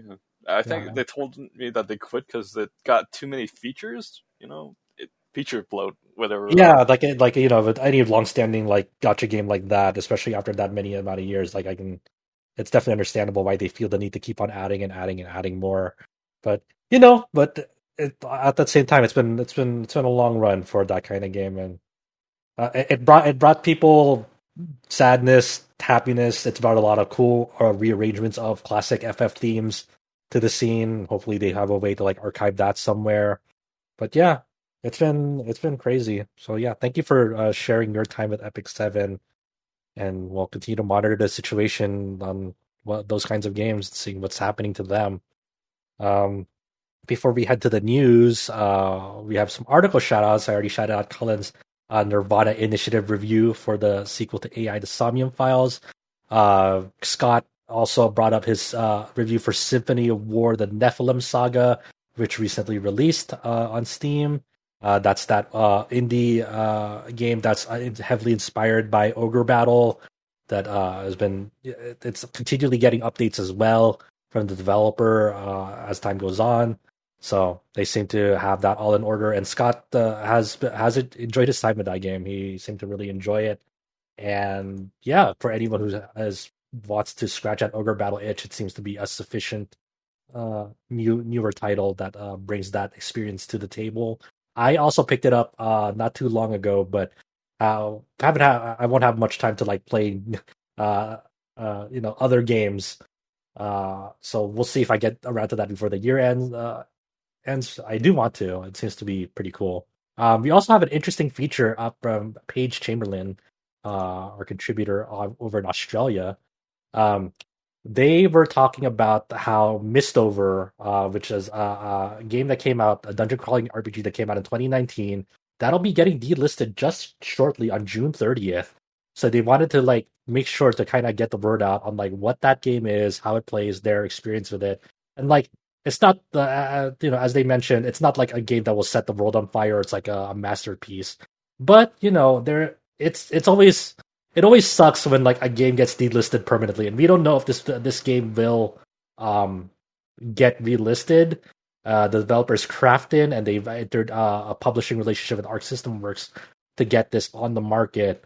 And we don't know if uh, Krafton has any capability or any desire to relist this after it gets delisted uh, on June 30th. So definitely, you know, give uh, the, their impressions a read and like they kind of break down uh, pretty extensively what kind of game and what systems are going on in Mistover, and if that is um, if, if that is working for you, uh, consider maybe picking it up. I believe they still have a demo for it if you want to get hands on with it as well. But get get on it because if you if you don't want to miss out, uh, make sure to get uh, either get some hands on or read the read their feature on uh, this game because there's not a lot of time left before it gets delisted.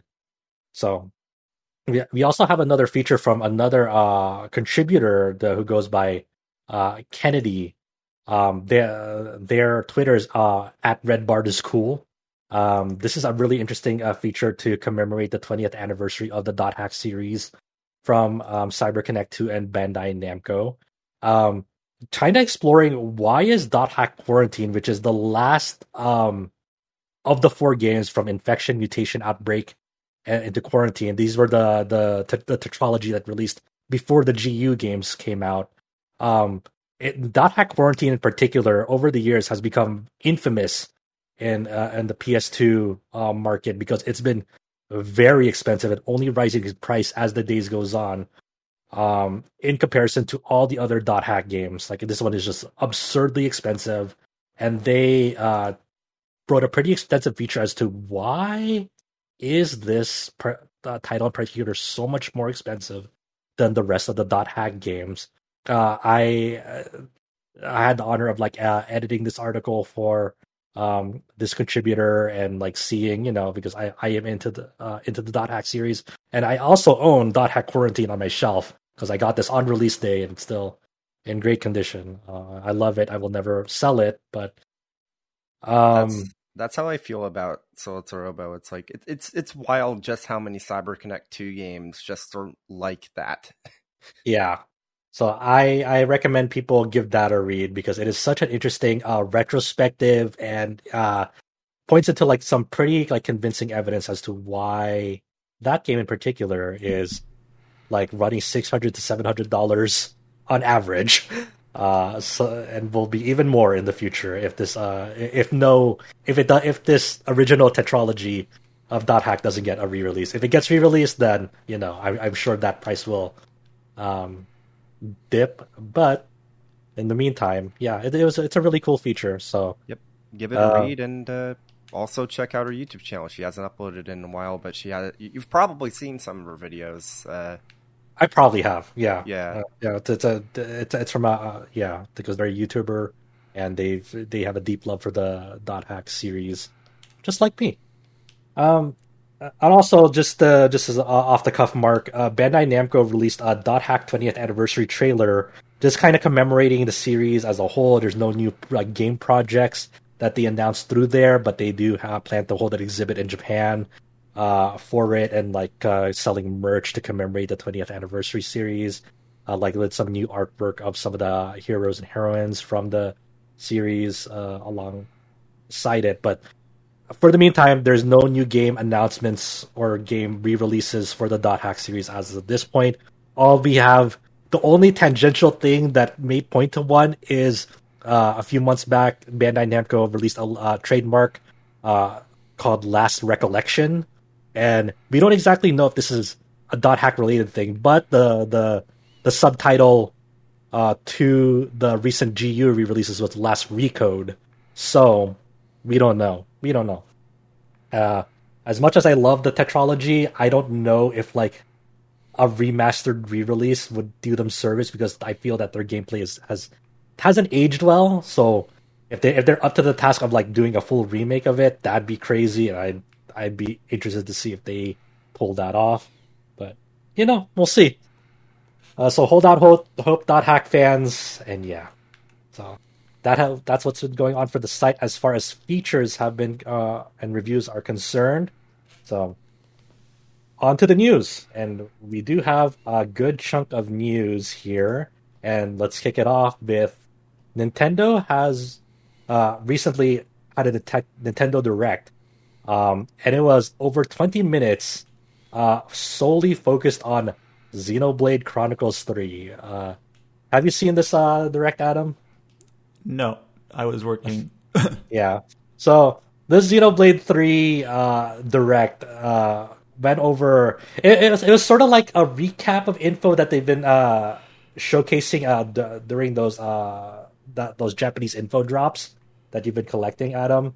So, but it it it shows a lot of brand new footage to accompany like uh, that info uh, going on. It was kind of a weird uh, direct because before they got into the direct proper, they had like a three minute teaser trailer for the direct that played before the direct happened, right before. So just like, okay, I guess. But it does give us uh, uh, people uh, a lot of uh, info to digest, and I kind of went over in the news bit, kind of explained step by step of like what info showed, and tried to make that um, showcase more digestible so aside from the story stuff that they they've been you know showcasing, like there's this uh, these nations of uh, Keves and Agnus at war, um, and you, they showed off like the six playable characters, the six main characters in Xenoblade Three with Noah, Eunie, Lanz, Mio, Taion, and Sena. Uh, you know, half of them are from Keves, half of them are from Agnus. At first, they start off as antagonists towards one another. Uh, but but from the forces that uh, be, they are kind of forced to work together uh, because of certain events that happened uh, early on in Xenoblade Three. So I don't want to like give off too many plot details, but I think one of the particular things that uh, they showed off in the direct that really built the world of it is that the forces of Keves and Agnus are composed of clones, and these clones only can live up to 10 years. Uh, and that and that applies to our main characters as well. They are all clones and they can only uh, live up to 10 years. So that's kind of like the big narrative hook behind the backgrounds of these characters. Um, aside from that, they go into a lot of gameplay details. They explain that as players are traversing the open world in Xenoblade 3, they'll encounter colonies along their ways that they're like kind of base camps for resting and shopping. Um, there'll be vendors there that like provide uh, accessories to enhance the stats of the party. Um, and there all, along the way, like these rest spots aren't colonies, but also like a campfires that you uh, ex- come across in the world. So players can do like uh, save there, manually save. They can uh, rest there, like hang out with their party members, uh, do cooking, and then they also brought back Jeff, gem crafting from uh, Xenoblade One, though I think uh, the the system doesn't seem as involved as Xenoblade One, so I don't think people should be freaking out over it yet. I think it's like a more simplified, streamlined version that they're introducing in Xenoblade Three, uh, unlike in Xenoblade One, where it got really, really uh, deep. And do you remember like kind of the how Xenoblade One handled uh, gem crafting, Adam? I know a big part of it was that it was tied into like character affinities, which I don't think exists anymore. Um, mm-hmm. So like if you had two characters who had high, you know, affinity for each other, then like your ceiling of like whatever your gem could be would be higher. And then it was also semi random because like you'd have characters who would like this character has a high chance of getting like um for lack of a better word like they get on a roll and they get like uh, high heat. I think they called it heat or something like that. I think so. Yeah, I think And that was the term. Um, to like, and then it you could get lucky and get like really really good weapons or gems for your weapons or armor. But it was it was there was a an affinity element to it and a random element to it and like a character element to it. So it was kind of I was, it was it was wild, but I think I think though like in an earlier like uh, Japanese info drop uh, for Xenoblade Three, they kind of went over gem crafting. It's like it seems a lot more. It doesn't have like that character affinity or getting the heat style anymore. It seems like hey, you have mats for it, put it in the gem craft, and then for like these mats and some gold, you'll get the gem that you want. So I think it's in. You know, I don't think people should fre- freak out that it's back. It's like, oh, it's cool that like character kind of like bringing that it's more more so like the the the gem itself uh, is back more so than like the process of getting it i think that's been left behind so they also explained that they you know along the way you'll encounter landmarks like in previous xenoblades and you know when you encounter landmarks you'll get some experience a skill point and um you could also fast travel back to some, of these landmarks um, an interesting thing that they also mentioned is that they have a quest drop function where um, for people who want to like a, a route to follow uh, to, towards their next like point of interest, you can like toggle on or off like this like so, sort of like line. It re- reminds me of like a Dead Space One where like how Isaac can like can like put out like a pulse and it'll, like it show a line to like how to get to the next session next section in Dead Space. In this one, you can follow a line, though you have to be pretty uh, be situationally aware because these lines will not account for like the levels of enemies that might uh, come in your way. So like Didn't- the line might. Xenoblade Cross have this? I'm trying to I remember. don't, I don't remember. I know I played Uh, other might- games with this have. sort of uh, system where it just Yeah, uh, basically shows you like the bird's eye or you know bird flight path to the to the next objective, but it's just going to go straight through whatever enemies might be there. So yeah. So that's all like play. It'll be up to players if they want to use this. Like, hey, make sure that like this light isn't pointing you towards like a level forty enemy, and you're like at the beginning of the game because it'll do that. Um, but like because it's just trying to find like the most efficient route towards there. So it's up to the players to be like, okay, maybe I should be like, maybe go around this monster instead of going right through it because this is what the line says. yeah, So you can have that. Um, there's also like uh, pretty cool things that they kind of teased in the, in that footage where like, hey, there's like you might get like a submarine to traverse through water uh, in that game. So after they go through some of like the world stuff in that, they kind of start breaking down the the combat system in this game. It's pretty meaty, um, but it's it's covering the basics from uh, you know of like, hey, there are roles for each character. You have an attacker role, a defender role, a healer role. Uh, defenders want to get aggro uh, from enemies because your uh, the other roles can't take as much damage. Um, and so obviously healers are making sure that like they provide buffs and support and healing for the party. Attackers are uh, focused on making sure to use abilities uh, that are um, that work to their advantage. So let's say like you may want to use like an ability on a uh, on a enemy's side because it'll inflict the break status, you know, and that and then from there on, other characters can follow up that combo with your typical break, topple, launch, smash combo from like prior Xenoblade games. So they, they no, this is not anything new to the Xenoblade series. They've had this dynamic for quite a while uh, here. They also mentioned how the class system is going to work in Xenoblade 3, where um, everyone starts off like a default class. Like uh, Noah has a sword fighter class, Sena has an ogre class, um, and then like the defender class, um, uh, Mio has the Zephyr class, which is like an evasive tank, sort of like Dunban uh, Yep. in in uh, Xenoblade One, and then the heavy guard uh, class of defender is more like um, Reyn, uh, so they, they instead of avoiding, they're taking hits. And then the healer has like a medic gunner and tactician classes for as default classes for the playable characters, but they're not bound by their uh, uh, roles and class. Uh, players are free to switch up their uh, each uh, playable character's classes into another ca- class. So like um, Mio doesn't always have to be an evasive tank. She can uh, she can switch over to the sword fighter class and like take on a more like offensive role as well. So she'll be an attacker. She'll take on the attacker role. Um, and as like they're switching up classes, they also take up their outfits. So you know, sword fighter ha- uh, Noah has that that red jacket for sword fighter class. Well, if Mio goes to that sword fighter class, she'll get a red jacket too. And uh, interesting to note that like players, this is where the transmog mechanic comes in. Where like if you don't want to switch out that outfit but want to still have the class, you can do that uh, in the game. So that's really cool for people who like want to be if they want to have like all their characters be like the same outfit, so they all have like uniforms. They are matching outfits, or they can like have switch it all up and have everyone look different as well. So that's always cool. Um, they also mentioned in the direct that uh, how the arts work in the game, like in prior Xenoblade games, you have arts that fill up. Um, the it's kind of weird uh, how they detailed it in, uh, in prior Japanese info, where some arts are done by cooldowns and some arts uh, uh refilled by um, attacks, like in Xenoblade Two. So there's like that distinct thing where some classes refill over time through cooldowns and some re- refill through auto attacks.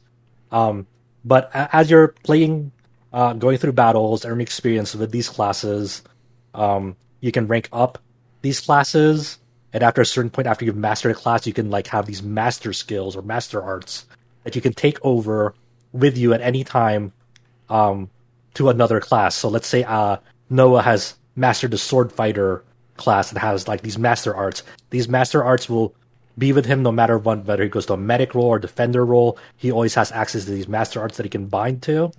And uh, and these master arts are their own separate thing in battle that they can use. So yeah, you have your selection of master arts from a from a class that you've mastered, and then uh, your your current class's arts, uh, all all working together in tandem, and some um, current arts that you have and some master arts that you have can link together and like form a fusion art where you can actually like uh, get get the effects of both of these uh, attacks and arts simultaneously as you fire off this fusion art. So it's a lot. It's a kind of a mouthful to explain and get through, but that is what the direct did. Well, other other uh, job job based games have similar systems yeah. where you can master it in one job and then carry it over to a next. Xenoblade X had like a similar like class mechanic. There's, there's probably well. some limitations, but you know, there's going to be eventually. The idea is when as you get you know further and further into the game, you're going to have more and more arts and classes available, like for your characters, so you can. The I assume the level of flexibility you'll have will just increase and, and increase in there. Um, I'm sure there'll be like the usual um, super bosses or high level. It feels like in Xenoblade games, always the most dangerous enemies are just not story bosses, but just some random fauna on some field somewhere. Um, it's, like, it's, might, like immovable, it's like immovable Gonz- yeah, Gonzalez. Where, where you might have to have like certain classes and certain skills to focus on. So yeah, yeah. So there's a obviously this is uh, going to be a lot of versatility in in this already, but then they also showed off like how does the seventh party member that you've seen in screenshots work into this. So at some points in the game, you can have a seventh party member join the core six, and these are called hero characters. So they can assist out in battle. Um, it seems to be that like uh, from like the footage that they character. showed, yeah, it's like a guest character, but like in the, in the footage that they showed in the direct, sometimes there'll be like multiple hero characters with you. So you can only have one of them out at a single time, and all of the hero characters have unique hero classes that your characters can learn from as well. So on top of like just the core six classes, you'll have hero classes that you can also learn for your characters. Uh, so that's interesting. So so it's it's a lot. And then uh, the final like mechanic that they went over is the Ouroboros mechanic, where like certain pairs in the party, like Noah and Mio, uh, can fuse together into this Ouroboros form, kind of like a mecha form, or like maybe more so like a beefed up Kamen Rider of sorts, where um, they have access to new arts uh, with them. They also have like enhanced stats together.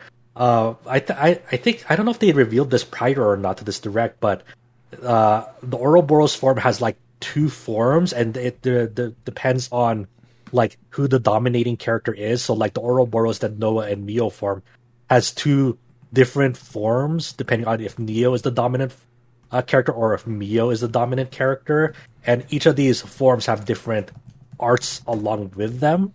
And they also showed off that each of these Ouroboros forms has a skill tree uh, assigned to them as well. So even more customization and uh, party uh, progression mechanics uh, on that side of things when um, the two characters interlink, interlink and make that. And then uh, lastly, to conclude the direct, uh, they uh, announced that just like Xenoblade 2, Xenoblade 3 will have an expansion pass for $30 USD. Um, and much like the one in, uh, for Xenoblade 2, at launch, uh, people who have this expansion pass will have like get some goodies, like some consumable items. Uh, but over time, uh, new content will come out for Xenoblade 3. Like before the year ends, uh, expansion pass owners will have uh, access to a new challenge battle, a new hero, new quests, and new outfits. Um, they will also get another wave of that uh, by April 2023. Um, and also there will be a uh, before the end of 2023 there will be a brand new story scenario to Xenoblade 3 presumably on the same scope as Torna the Golden Country to Xenoblade 2 just, but you know, I, I don't know. I just I just I just assume. they, they haven't detailed it at all at Yeah. all so. Yeah but if if you know if by history is to go by it'll maybe be same scope as that. And they're not very being very subtle about like what this expansion pass might have because the like the accompanying key visual for this expansion pass has like the blades of the Monado, the Aegis blade, and the the the, the main blade from Xenoblade 3 together uh, uh, on that expansion pass um, art. So may, maybe we'll see like crossover stuff from prior Xenoblades in this expansion pass. but And- not cross Right? Where's Oh Cross? God. Where's Cross? I mean, Cross did come to Xenoblade 2. that's true Uh, so we'll see. We don't know. Just because Elma didn't have a distinct blade doesn't mean she won't show up. So we have, Let me uh, know when those special editions show up. yeah. Um, they also yeah. I don't know when they're gonna uh, open up pre-orders again for their limited edition or collector's edition after uh, everyone crashed the store and couldn't pre-order theirs uh, at the first wave. They haven't uh, set a, a, a date yet on whether whether they're going to try that again. Um, they also mentioned that people who have the Shulk amiibo can also get a Monado skin for the Sword Fighter class in Xenoblade 3 if you want to tap in your Shulk amiibo, and do something with it. And then that, like they also did a little tidbit at the press release where like you can tap in any amiibo uh, for like consumable items, I guess as well uh, from that. So I don't know. Sure, why not? So that's the Xenoblade Three uh, direct stuff. Uh, did any uh, did anyone else besides me uh, watch that direct? All right, I'm the only one who cares about Xenoblade Three. I see how it is. Um, It's not that I don't care. It's that I I specifically It's don't fine. want to. yeah, yeah, I, I, I'm just teasing you. Um, so, um, if you guys remembered uh, from a few weeks back with that Final Fantasy 16 trailer at that State of Play, um, uh, Naoki Yoshida, producer of that game, uh, said, "Hey, along with this trailer, we're soon going to start up like a, a wave of media interviews for this game, and uh, and we did get uh, a new wave of info, a lot of new info on Final Fantasy 16 because of those uh, press interviews. Uh, Quinton uh, from uh, our site has rounded up some of like the new details uh, shared from various outlets um, from from those interviews. Uh, Quinton did you know give credit to where which outlets he went to to source all of this info. Um, there, there's a lot here. I don't even know where to where to start uh, with the, with this one. The, are there any like FF16 details that you guys saw that like caught your eye? Now, this is one of those things that doesn't bother me, but may bother a lot of people. Maybe is he confirmed? Uh, Yoshi, uh, Yoshi P confirmed that Clive is the only playable character, but he will be joined by like companions at times. So like there is sort of a party. It seems like it's, It's like be, it's like how Kingdom Hearts, yeah, Kingdom like, Hearts, uh, right? Where you have like other characters that are with you, um, but they're not playable. yeah, And then um, he did mention that like maybe related to the party or maybe not. There's gonna be. It, it seemed like it was heavily implied that the little doggy, whose name is Torgal, will have a role as well. so Oh, so in Turtle's, terms- Turtle's a good name. like maybe not a party member, but might be tagging along and do his own thing to help in his own doggy puppy way. Um, so that was the one thing that the interview, obviously, with Aldo, we unfortunately didn't get a chance to ask any questions, but someone was going to ask about the party. Yeah. Um,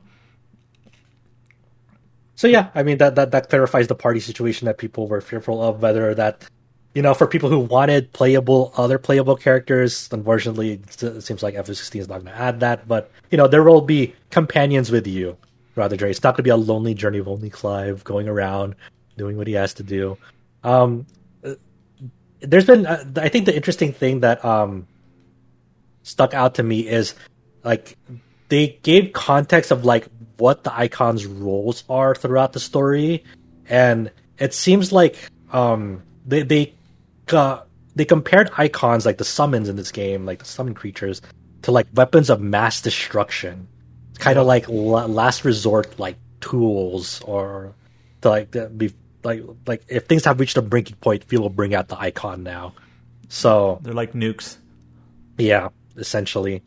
And the icon versus icon battles are all unique, uh, where like th- their style of it. So, like uh, a quote that uh, uh, Quentin put out is like, for example, maybe one icon versus icon battle is if you have icon A versus icon B, that'll will- that battle will be reminiscent of a 3D shooter. Whereas another icon versus uh, a different icon, it's more like a pro wrestling match, and then maybe even a third and uh, a third of one icon versus icon, another icon will transform an entire area into a battlefield. So they're trying to keep these uh, confrontations between these two massive uh, summons, uh, like very, very like eh, like no two battles going to be play out the same. That's what they're trying to uh, hint towards, and seeing how that. I'm interested to see like how much uh, control people have over like the spectacle because obviously these are going to be like visual crazy visual spectacles but i wonder if like what how, how much input the player has uh, over agency over that over that battle so they um detailed that they did they did say hey um this is this is not an open world game um they these are these are zones that you run around but this is not like a seamless open world um, it's it is not like on the scope like FF Final Fantasy Fantasy 15 was going for. This will be like more closed off, isolated zones. Maybe some like may, maybe what you're thinking was like maybe Final Fantasy 10 more so, uh, Or 12, you mean? or 12. Yeah, sorry, 12. Uh, that that it's more there, there's open areas, but not necessarily an open world. Yeah, it's like a zone based Right. um, game, which it feels like a lot of games are more and more embracing that, anyways.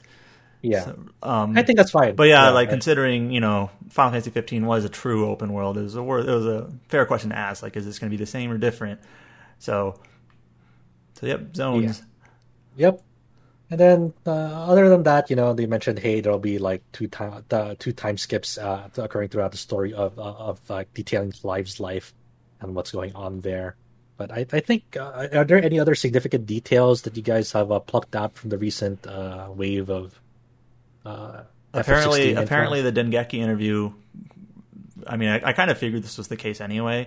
Mm-hmm. Clarified that the the voice acting, which we know is actually being done in English first, is going to be British English. So like hell yeah, in, uh, you know, British voice actors, which is cool because, Yeah. um, like Final Fantasy twelve wasn't like fully British English, but it had a few like Gideon Emery. Um, so, you know, it, it, it fits that style, yeah, uh, the, the medieval, more- you the know, world, yeah, the world setting that they're going for. Yeah, I can, Mhm. I can see it. Yep. So that's yeah, that's you know more info on FS FS16. We're we're taking it where we can get it uh, as we wait till summer 2023 uh, to hopefully not get delayed until then. Yeah, Hopefully. So that that was cool to see. We also uh, got our first look at the next uh, mainline Ys game. Adol's adventure continues. Uh, Where Famitsu, basketball clothes. Yeah, Famitsu uh, gave uh, concept artwork of the the new Ys game in development. It uh, shocked a lot of people. Uh, certainly, I, I did. Um, where the concept artwork is uh, Adol is uh, it's a young Adol, so it's not going to be a continuation uh, after nine, like like chronology wise. He won't be older uh, in this one. This will be I don't know when when this is going to be. They just said younger, Exactly. and he looks younger. yeah, I just hope they don't like what was it reset the canon again and said, oh yeah, this is now the first in the timeline, like what they did with the remake of four. yeah. I don't, I don't know exactly. They, they haven't said anything. Like he like we oh, don't like, know like, anything uh, other than he's younger. Yeah, like uh, like the there were some tidbits from the interview with uh, Kondo from Falcom uh, about this title, um, but just it's it's so weird because Adol so young is in this. Like his, his age looks around to be like when he was like in Ys One and Two, almost uh, in this uh, image, and like he's very he's wearing like modern clothing, something that you see like more like at the world ends with you, more so than like a fantasy medieval setting. So it's like very like baggy pants and like a hoodie. Yeah, I was like saying he's wearing basketball clothes, man. He, he's And- doing hoops. and then he's and he's uh and they're and they're both facing away from this concept artwork as they're doing. He's like working with this other woman, presumably maybe the heroine of this uh title. Uh, they're doing like a like a, an X slash on this like like this drew like this wyvern creature almost like, um, but yeah, it's very flashy. We don't know much about anything on uh this one, but yeah, the it they're saying in the in the interview that this story might be set outside the Roman Empire for uh, Ys, and that uh, changing weapon attributes by swapping between party members will change significantly. So they still might have this uh, the the party system, but they really want to change it up uh, in this one. They haven't really said anything about like what kind of like what, what the systems are in this game. Like there there have been like sort of like there's been like kind of murmurs about whether this game might be more like a soul uh, Ys style Souls like or not. I'm not exactly sure of like the I know the, the I, I didn't I didn't see the interview itself, but the like leak of it, and they said apparently it said like a light Souls like, so like whatever that means, like whatever that means. So Yeah. like not not like full souls, but like maybe maybe there'll be like a stamina system or something. I don't know. yeah. We'll see. So uh, we'll see. Yeah. Um, but other than that, the, the the main thing is it's going to be a new Ys. Who, who knows? Who knows when they plan to reveal this fully? Probably not not not, too far off in the future. If they're starting to talk about it now. So Yep. like uh, any any impressions, thoughts on like once you saw this concept artwork of e- I don't know if it's Ys Ten specifically, but this new Ys title, like what did you think of when you saw like this artwork? I can see why uh, Ryokya uh, said, but Yeah, um, the heroine's uh, rear is very prevalent in this uh, artwork. It sticks out. yeah, the the, the the the the leaker of the Famitsu magazines, so he called out. It's like, yeah, that's uh, she's wearing like purple pants and like it's very defined. And it's like, okay, we get it. And then meanwhile, Adol's like, eh, I, I swear, dude, Adol, like all I can think of is the world ends with you when I see Adol. This it's like. Yeah, like he's a guest. He's a guest character from the TWEWY in this image. You can't tell me otherwise. he he's a, he's Neku's buddy in this one. Um, yeah, but that's that's crazy. That That's, we have no Dogi again? Oh my god, dead gift. we don't know. We don't know. Maybe we're getting too spoiled, uh, Chow. We had we had Dogi in nine. We had Dogi in eight. Maybe we're getting too spoiled. They're like, no, no Dogi again. Banished once more. We'll see. So yeah, that's that's that's next Ys in development. Um, they still have Kuro no Kiseki 2 Crimson Sun coming out late September in Japan. With that Um, awesome English trailer. It has English subtitles, guys. I I hate how many people are taking the bait with uh, Clouded Leopard. And you know what? I'm just gonna I'm just gonna take this moment to say, I've seen people say, "Oh man, it would be great if Clouded Leopard had the uh, English localization rights for Trails." No, No, please don't. It's I- like don't do it. it's like the reason the transition to NISA was as smooth as it was was because they were able to poach a lot of the talent that worked on the localizations under Marvelous. And uh, I do not trust Clouded Leopard to do the same. It just I would Like- dread like I like I I would dread it because like I I played one of their uh, recently released titles that was uh, localized by Clouded Leopard in English, Relayer. And while the story dialogue was like okay, it's like it, there's definitely typos and like, it was kind of dry at some points, but you know, but it's like inconsistent between characters.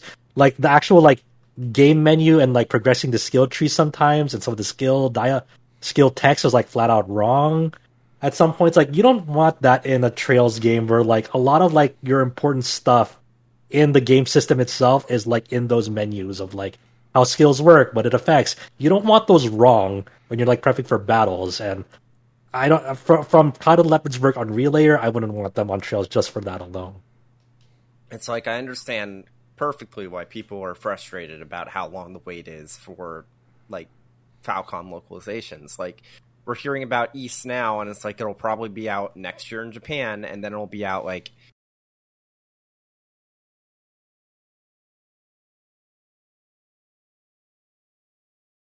early 2025 in the West. Um, but yeah, it's just like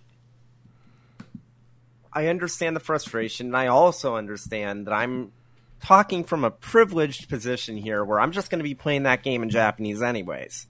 But guys, guys, you don't Man. want this. Yeah. Yeah. All right. That out of the way, we move on to hey, on July 13th, Rune Factory 5 is getting a Steam release.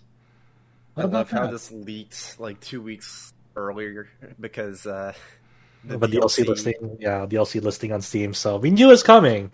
We just didn't know when. And Marvelous XSEED has confirmed that hey, you want to run Rune Factory 5 in higher frame rates? Guess what? You have, uh, you have access to the Steam account on July 13th. Feel That was free. the thing when I started. So there you go. But how do you how does it feel, Chow? People who who decided to wait just a little more will now get Rune Factory Five in a perfectly smooth frame rate at uh like they the, like they showed off some footage in the in the trailers uh for this game both on Steam and on like the the announcement trailer and that gameplay looking pretty slick and smooth uh, on on uh, this PC port. That- How did it feel to like look at Root, Smooth Root Factory Five gameplay footage with your time on the on it on Switch? Uh, it looked amazing, actually. oh my god, there's a new game. What are you talking about? It's like, oh, I, I, I wish I had this to start with, but you know, when you're when you're tasked with doing assignments for a game like that, that, that wasn't a solution. Yeah, yeah. But hey, is it? I I never got into Rune Factory. Should I start with this one? No, I still recommend you start with four or free. I, I actually recommend starting with free if you have a DS because it's very simple, easy to play, and not too complicated. But if you want something a little bit more, then get four. What if, what if I would be part of the conversation? and Be like, hey guys, I am playing Rune Factory right now, the newest one, and be well, it's still it's still a decent game to to start, but I, I definitely recommend free. Well, oh, well, well, okay. So it's like, will I have? Will I appreciate five more if I, I played it before or after the previous ones? I think you actually would appreciate the five the most if you play that first because the other games are just better. I'm sorry, but that's that's my thoughts with the series Okay. right now. I, I do think that four is still the best game of the series, Mhm. but I, I have a, a soft feeling for free because free is just like the step from two to free was just huge, and I just can't get enough of it. And I wish there was a, a remake of it of some sort. So, uh, as detailed here, it'll launch with a 15% discount uh, when it hits Steam. Um, so it'll bring the price down from the normal 59.99 to 50.99 USD. There's also a digital deluxe ed- edition that normally would run at 69.99 USD to 59.49 when it releases without discount. Um, and that deluxe digital deluxe edition bundles the Rune Factory 4 marriage candidates outfits set, so it brings additional outfits for their characters uh, characters to wear. Um, all pre-orders of it, no matter which edition, comes with the like a Holy Knight and the Bibliophile swimsuit set, and the new Ranger Care package item set. Um, and you know, just like the the, it, it'll have all its content at, law, uh, uh, all intact when it launches. It'll have you know co-op cooking, link attacks, and same-sex marriages when it comes out. Um, pe- people who own Rune Factory 4 Special on Steam will get additional content from the Rune Factory 5's uh, piece, uh, Steam release. Outfits inspired by Lest and Frey will be available for their characters. Also, Doug and Margaret from Rune Factory 4 will make guest NPC appearances in 5. So, So And to clarify that, how it works is that you have the save file from four. Uh, Doug and Margaret will be in the town, and you talk to them to get the costume from Lest and Frey. That's how, Okay. that's how it works. Okay, yeah, I didn't know how that works. So thank you for clarifying. I had no idea. Um, so after Rune Factory Five, we have Tyrant's Blessing is coming out on August eighth for Nintendo Switch and PC. Um, this is that uh, uh, game demo that I talked about. I don't know if it was last week or the week before. The, the, this is the indie game that was inspired by Into the Breach and Invisible Inc, where you can kind of uh, you venture out with a party of three plus a pet, and you uh, go against these undead forces, and you can see their uh, what their turn is gonna, what they're gonna do in their next turn, so you can plan accordingly and position your people uh, appropriately so they don't um, get hit or try to minimize as much, as much damage as possible. So we didn't know when that was coming out specifically, only a summer 2022 timeframe, but now they've uh, given us an August 8th release date for that. So uh, that'll be that's that's cool. That's cool. I want to get around to it, but it's gonna be a busy time for that. Um, we also have a release date for Dusk Diver 2. Uh, that'll be coming out on PlayStation 5, PlayStation 4, and Nintendo Switch on August 30th. That's just announced by Idea Factory International. Um, I'm not really too sure about Dusk Diver. It, it came out on Steam earlier, so this is like a port. Okay. okay. And um, This was Yeah. uh, by Tai Taiwanese studio Wanin International. And then there'll be a limited edition available for pre-order. It comes with an art book, a 17-track OST, and some trading cards. Uh, if you were looking forward to this game, um, the the wait's almost done. August 30th, just around the corner. Um, so this one, uh, Dragon Quest X Offline. This is set to release in Japan on September 15th. That's for PlayStation 5, PlayStation 4, Nintendo Switch, and PC. Um, it this has a is no- Steam page, but It- no English. Yep, yep. This is getting a Steam release, but it, it only for Japan, region locked. Uh, outside of Japan, there's no release date yet. This is the offline adaptation of the uh, Dragon Quest X MMO. This is for people who don't want to play the MMO. This is kind of the there's all like the, the chibi uh, art style, right? Yep. for Dragon Quest X. Um, did did they this DLC expansion is it for the MMO? No, it's there's an expansion for the uh, offline version that's based off of like the version two stuff of the MMO. Oh, okay. And that and that's yeah, not, it's it's confusing, but one of the things they did like specify is that Dragon Quest X Offline, when it first comes out, will only be an adaptation of the base MMO, and then each of the expansions are going to be recreated and are basically gonna be their own separate like DLC thing. okay. So it's like to put it to like perspective. Let's say, for example, if Square Enix was to release a Final Fantasy XIV offline like thing, then it would have like a Heavensward expansion Yes. for that offline Yes. thing. Okay, got it. All right. So that's uh, September 15th uh, for Japan. Hopefully, they announce an English localization soon. I would like to see that in English and play it. Um, next, we have uh, a top down action adventure RPG, uh, Idleheart, that will be coming to PS5, PS4, Xbox uh, Series, Xbox One, uh, Switch, and PC on September 30th. Uh, this is inspired by SNES era RPGs like A Link to the Past. Um, very much, you know, is calling back to that style uh, th- throughout the release date trailer, and they also gave a 30 minute demo gameplay uh, of that back in May. I made sure to include that as well for people who wanted to check it out. Uh, this looks really charming, retro retro uh, RPG, the RPG. You know, go you go around this open world, uh, and then you go through dungeons, solve their puzzles there, and then you're you ta- you take control of this dude named Idleheart, and his uh, brother is uh, trying to uh, unleash a diabolical plan to unleash an ancient evil. So, gotta stop him. His brother, you gotta stop him. Don't do that. That seems bad. So that'll be coming soon on September 30th. So this one I included, even though we didn't uh, formally cover it on site, but I uh, sourced Gematsu for this one. Um, they uh, several Japanese outlets like 4Gamer uh, published a new interview with uh, Hidetaka Miyazaki, the president of From Software. Uh, you know, just kind of checking on like what's next for From Software after Elden Ring, and it's been a few months now since Elden Ring's release, and so what's next? And uh, Miyazaki uh, says that uh, one of their uh, unannounced titles is currently in its final stages. Uh, so who knows what that is? We don't know if it's like the next Armored Core or it's another one, a smaller scale one, that uh, smaller scale title. We have no idea what the which project he is referring to but that is in its final stages. So hopefully, you know, we will know about it soon.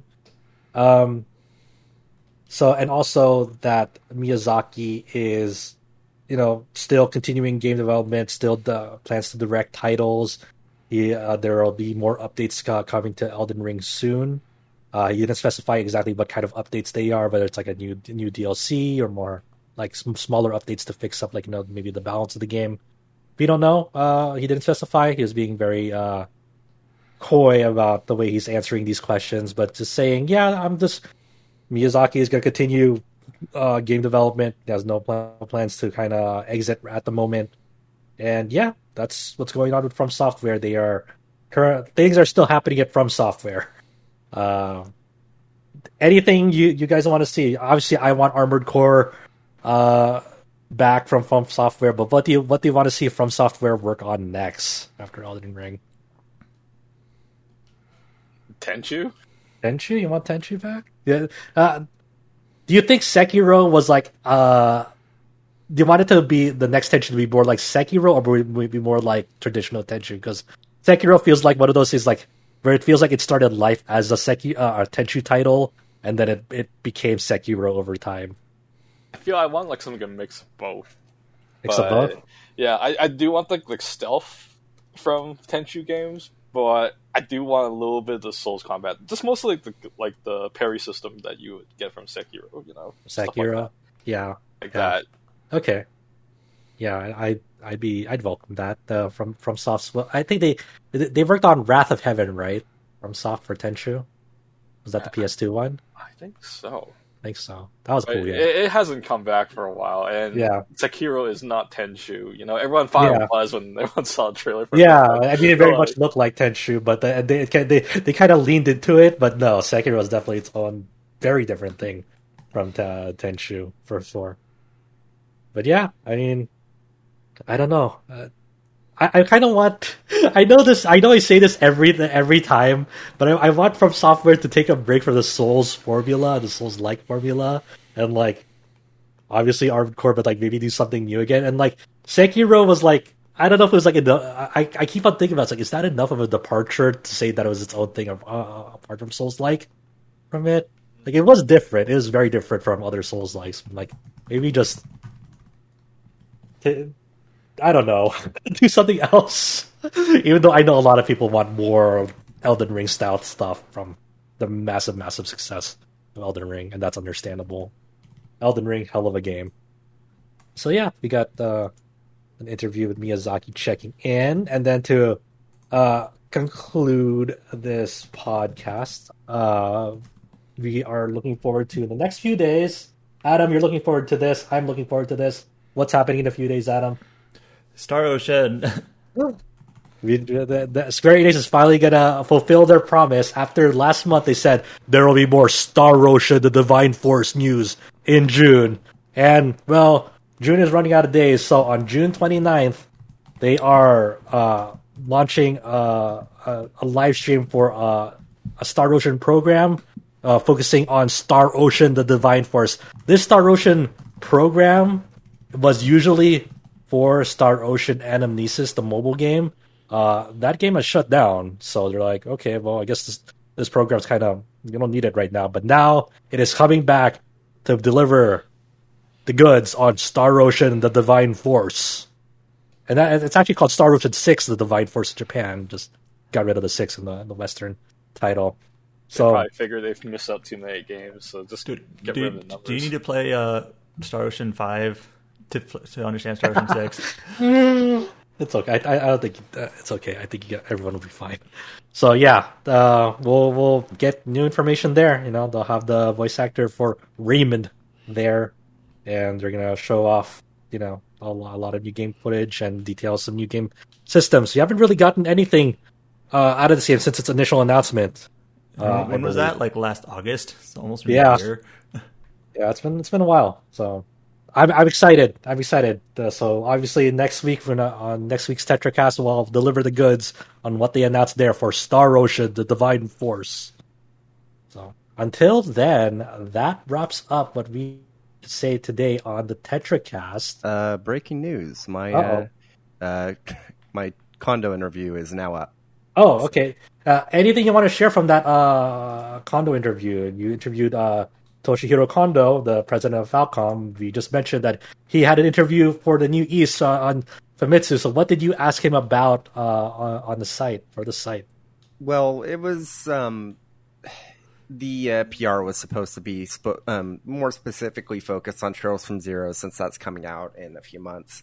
Uh, so I did try and limit my questions to be to be around that game. I did manage to get a question or two in, which was like, "Is there any other games you're looking to re-release besides the Crossbell duology and um, stuff about ports?" Because uh, I I noted it's interesting that Nayuta is uh, being developed for Switch in house. It's like, are, are you, if that is successful, are you guys looking to expand like in house development outside of just like PlayStation Switch, maybe back to PC or maybe elsewhere, that sort of thing? Um, some interesting questions in there. Uh, there is a, a few questions though where it's like, man, it kind of sucks that this was only through email because I asked him, you know, when I was going through Cold Steel 3 and 4 and then like Reverie in Japanese, I was kind of shocked by how much of Crossbell had been remade in 3D. And I asked him, was there ever any like consideration for doing remakes of Crossbell instead of remasters? Because it, it stood out to me that so much of it had already been like remade and uh, he didn't quite understand the question. He's like, "Oh, I'm guessing you're asking that because you wanted a full remake." It's like, no, it's not, not necessarily because that I was just, I was legitimately curious. Yeah, yeah, yeah. It's it's tough, like doing email interviews. You know, especially like you know, very, slow, very slowly but surely. You know, that things are starting to open up very gradually, but it's still, you know, it's still not exactly safe to to go back to normal yet. I believe. yeah. But you know, so but hopefully, you know, at a future event, maybe some future, maybe if E3 is back, or maybe if if they uh, visit Anime Expo again, but we can uh, interview him again in person. maybe uh, next year. Yeah, hopefully. Yeah, we'll It's see. like- I- I'm glad I'm not going to Anime Expo this year with the way cases are going in uh, LA yeah, County at the moment. yeah, COVID case is not great. Even though they're gonna have um, One Piece Odyssey playable at Anime Expo this year.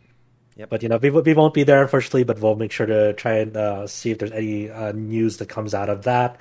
There'll be panels from some uh, publishers there, uh, primarily focused on RPGs. So we'll see. We'll see what happens. That that'll be coming up very soon in a few weeks. But yeah, uh, thank you for that interview with Kondo and uh, some insightful uh, responses from him, and especially like mentioning Kuro and, and what his responses. Uh, yeah, I just love how it's like he, he just he does. I, I didn't even bring it up. He just says, "Oh yeah, well, well, the, obviously one of the reasons we wanted to make sure that Crossbell gets localized is that it's an important piece of the puzzle when it comes to Kuro." And it's like, dude, you don't know how many people you're going to piss off with that. Well, that's how it is. So, once again, uh, thank you for listening to the TetraCast. Um, you can find us on rpgsite.net. You can find us on Twitter at rpgsite. You can find us on Facebook uh, through rpgsite.net, on YouTube via rpgsite.net. You can find us on iTunes, Spotify, your favorite podcast app. Um, join us on Discord. Over on our front page, we have a Discord button that you can uh, click on to jo- join our Discord. Uh, things are always popping on the Discord. Everyone's always having fun, keeping it friendly. So, yeah, uh, as we're all just trying to get through the summer heat uh, over here, uh, over in America. Obviously, Um, America has been very hot in America, both you know physically and for other matters in America. So, you know, stay safe. Look out for your loved ones. Look out for yourself, and you know, just gotta gotta, gotta uh, tough it out. You know, it's been a very a very heavy time uh, recently in America, and not, not just for America, just for other places in the world as well. So, just uh, stay safe and you know, be be kind to one another, and be empathetic. You know. Uh, but yeah, uh, thank you for joining us on the on the TetraCast. Uh, th- thank you, Adam. Thank you, James. Thank you, Chow, for joining me. And you can find us uh, next time over at RPG site, TetraCast. Thank you, everyone.